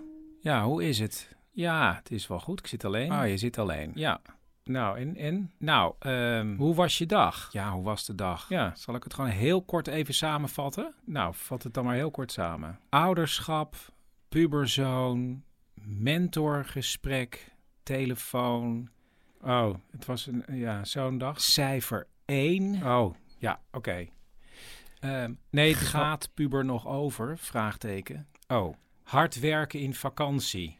Ik denk dat we wel genoeg weten. Ja, beginnen? Oké, we gaan beginnen. Geert stond op mijn voicemail met drie woorden voor een lockdown-verhaal. Maar toen ik met hem in gesprek raakte, bleek dat hij ook leraar is op een basisschool. En dat vond ik eigenlijk veel interessanter nu. Dus toen hebben we het daarover gehad. En hij vertelt allereerst op wat voor school hij lesgeeft. Uh, wij zijn deel van een openbare scholenkring in Rotterdam. En het is een school in een wijk in Rotterdam, Rotterdam-West. Uh, Marconiplein, die wijk, die buurten daaromheen. Waar onze leerlingen vandaan komen. En dat uh, is een economisch gezien een heel uh, gevoelige wijk, laat ik het zo zeggen, van Rotterdam. En een diverse wijk? Heel divers. Fantastisch om aan les te geven, want je, wat mijn droom altijd al was, is lesgeven aan de wereld, zeg maar. Ik heb de eerste paar jaren na mijn afstuderen van de toneelschool vooral um, toen ik theaterles ging geven, gedacht van, nou, ik ga de wereld over, ik ga ze daar zien. En uiteindelijk, uh, mijn moeder had altijd al gezegd dat ik een papa moest doen en zo. Dus uh, nu heb ik het toch uh, met een zijnstroomtraject, sta ik toch voor die klas op een school. En ik heb gewoon die wereld voor mijn neus iedere dag nu. Ik heb echt van bijna ieder continent wel een afkomst in de klas. Ik heb hele betrokken ouders die ondanks de taalbarrière toch keihard hun best doen om samen met mij hun kinderen aan het leren te krijgen. Um, dus het is ja, een fantastische school om op te werken, maar ook een hele uh, heftige school, omdat je ook ja, daarmee alle, allerlei verschillende problematieken uh, voor je neus krijgt. -hmm. Wat vind jij eigenlijk het moeilijkste van deze coronatijd in je rol van docent? Um, nou, ik ben vooral. Um, ik, ik, ben sinds drie jaar aan het werk als leerkracht. En voorheen werkte ik als uh, theaterdocent, uh, freelance, op heel veel verschillende scholen in Rotterdam, maar ook op heel veel verschillende evenementen. Ik organiseerde er zelf een paar. En waar ik vooral, denk ik, nu last van ga hebben, is het feit dat wat ik meenam van mijn vorige werk, namelijk gewoon eigenlijk in een uh, zucht en een scheet een een festival opbouwen, ook gewoon met mijn eigen klas, weet je wel. We kunnen hier theater doen, we kunnen daar naartoe, laten we naar buiten gaan. Laten we, hè, um, oh, we gaan het over dijken hebben en uiterwaarden. We, onze school is vlakbij een dijk. Kom, we gaan naar buiten. Dat, kan, dat gaat nu allemaal een stuk ingewikkelder worden. Als je nu met je klas naar buiten wil om het in het echt te gaan zien, dan gaan heel veel weet je wel, je zit als leerkracht, je, ik heb het gevoel dat mijn vrijheid gaat ingeperkt worden de komende tijden en jaren. En uh, ik ken ook veel andere leerkrachten die het anders willen doen, die creatief denken, die onderwijs willen innoveren. Ja. En ik, ja, ik zie, daar zie ik persoonlijk het meest tegen op. En het gaat natuurlijk ook heel veel voor jouw uh, leerlingen betekenen, die nieuwe maatschappij.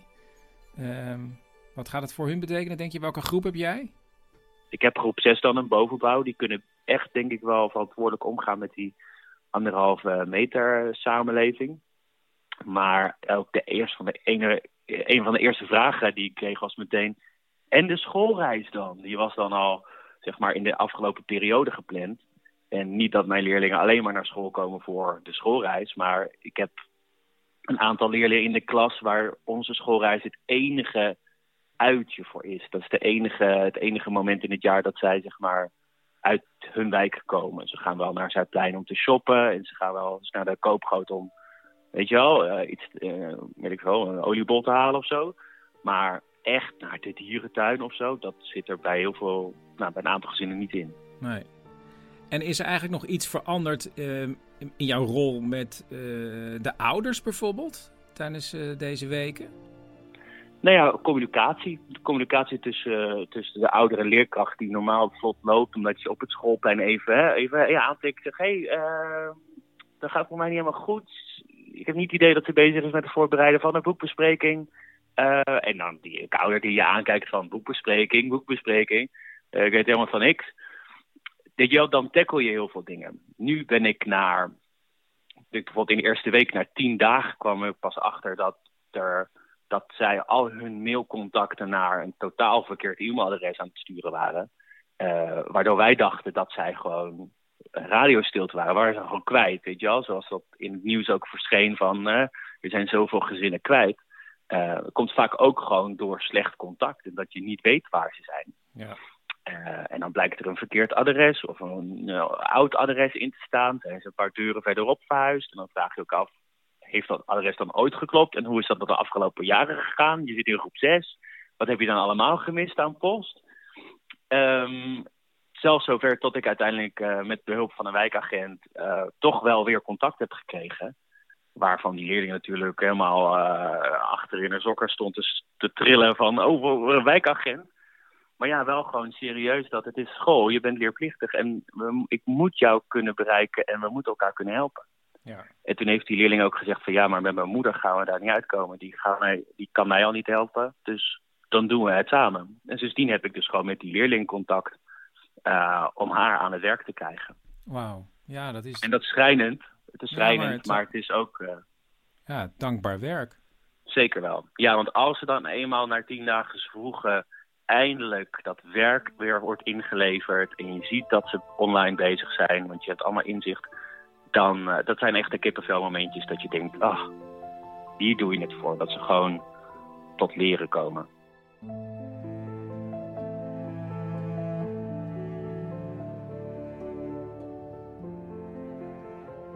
En hoe, hoe, mi- hoe erg mis je ze eigenlijk?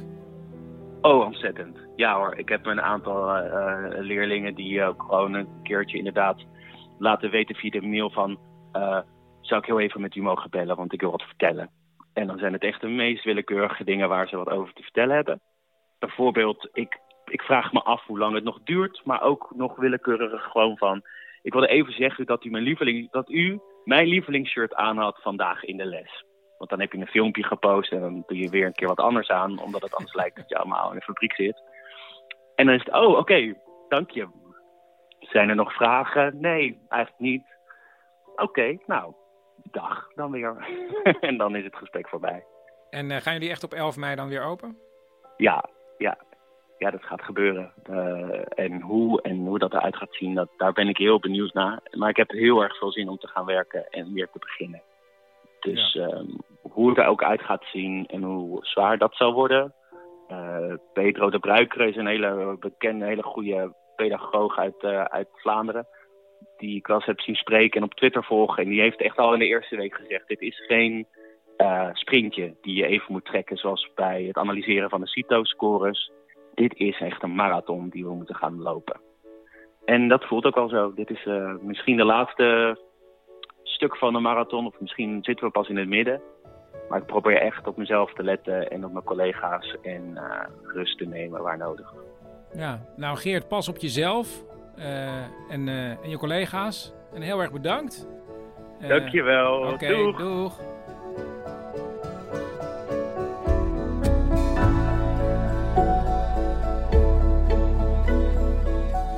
Dit was aflevering 42 van Lockdown. Heb je zelf een lockdown verhaal? Dan kun je bellen drie woorden naar 084 83 71 282. En eh, ja, ik zou zeggen voor zometeen, slaap lekker. Of anders, goedemorgen. Maak er een mooie dag van.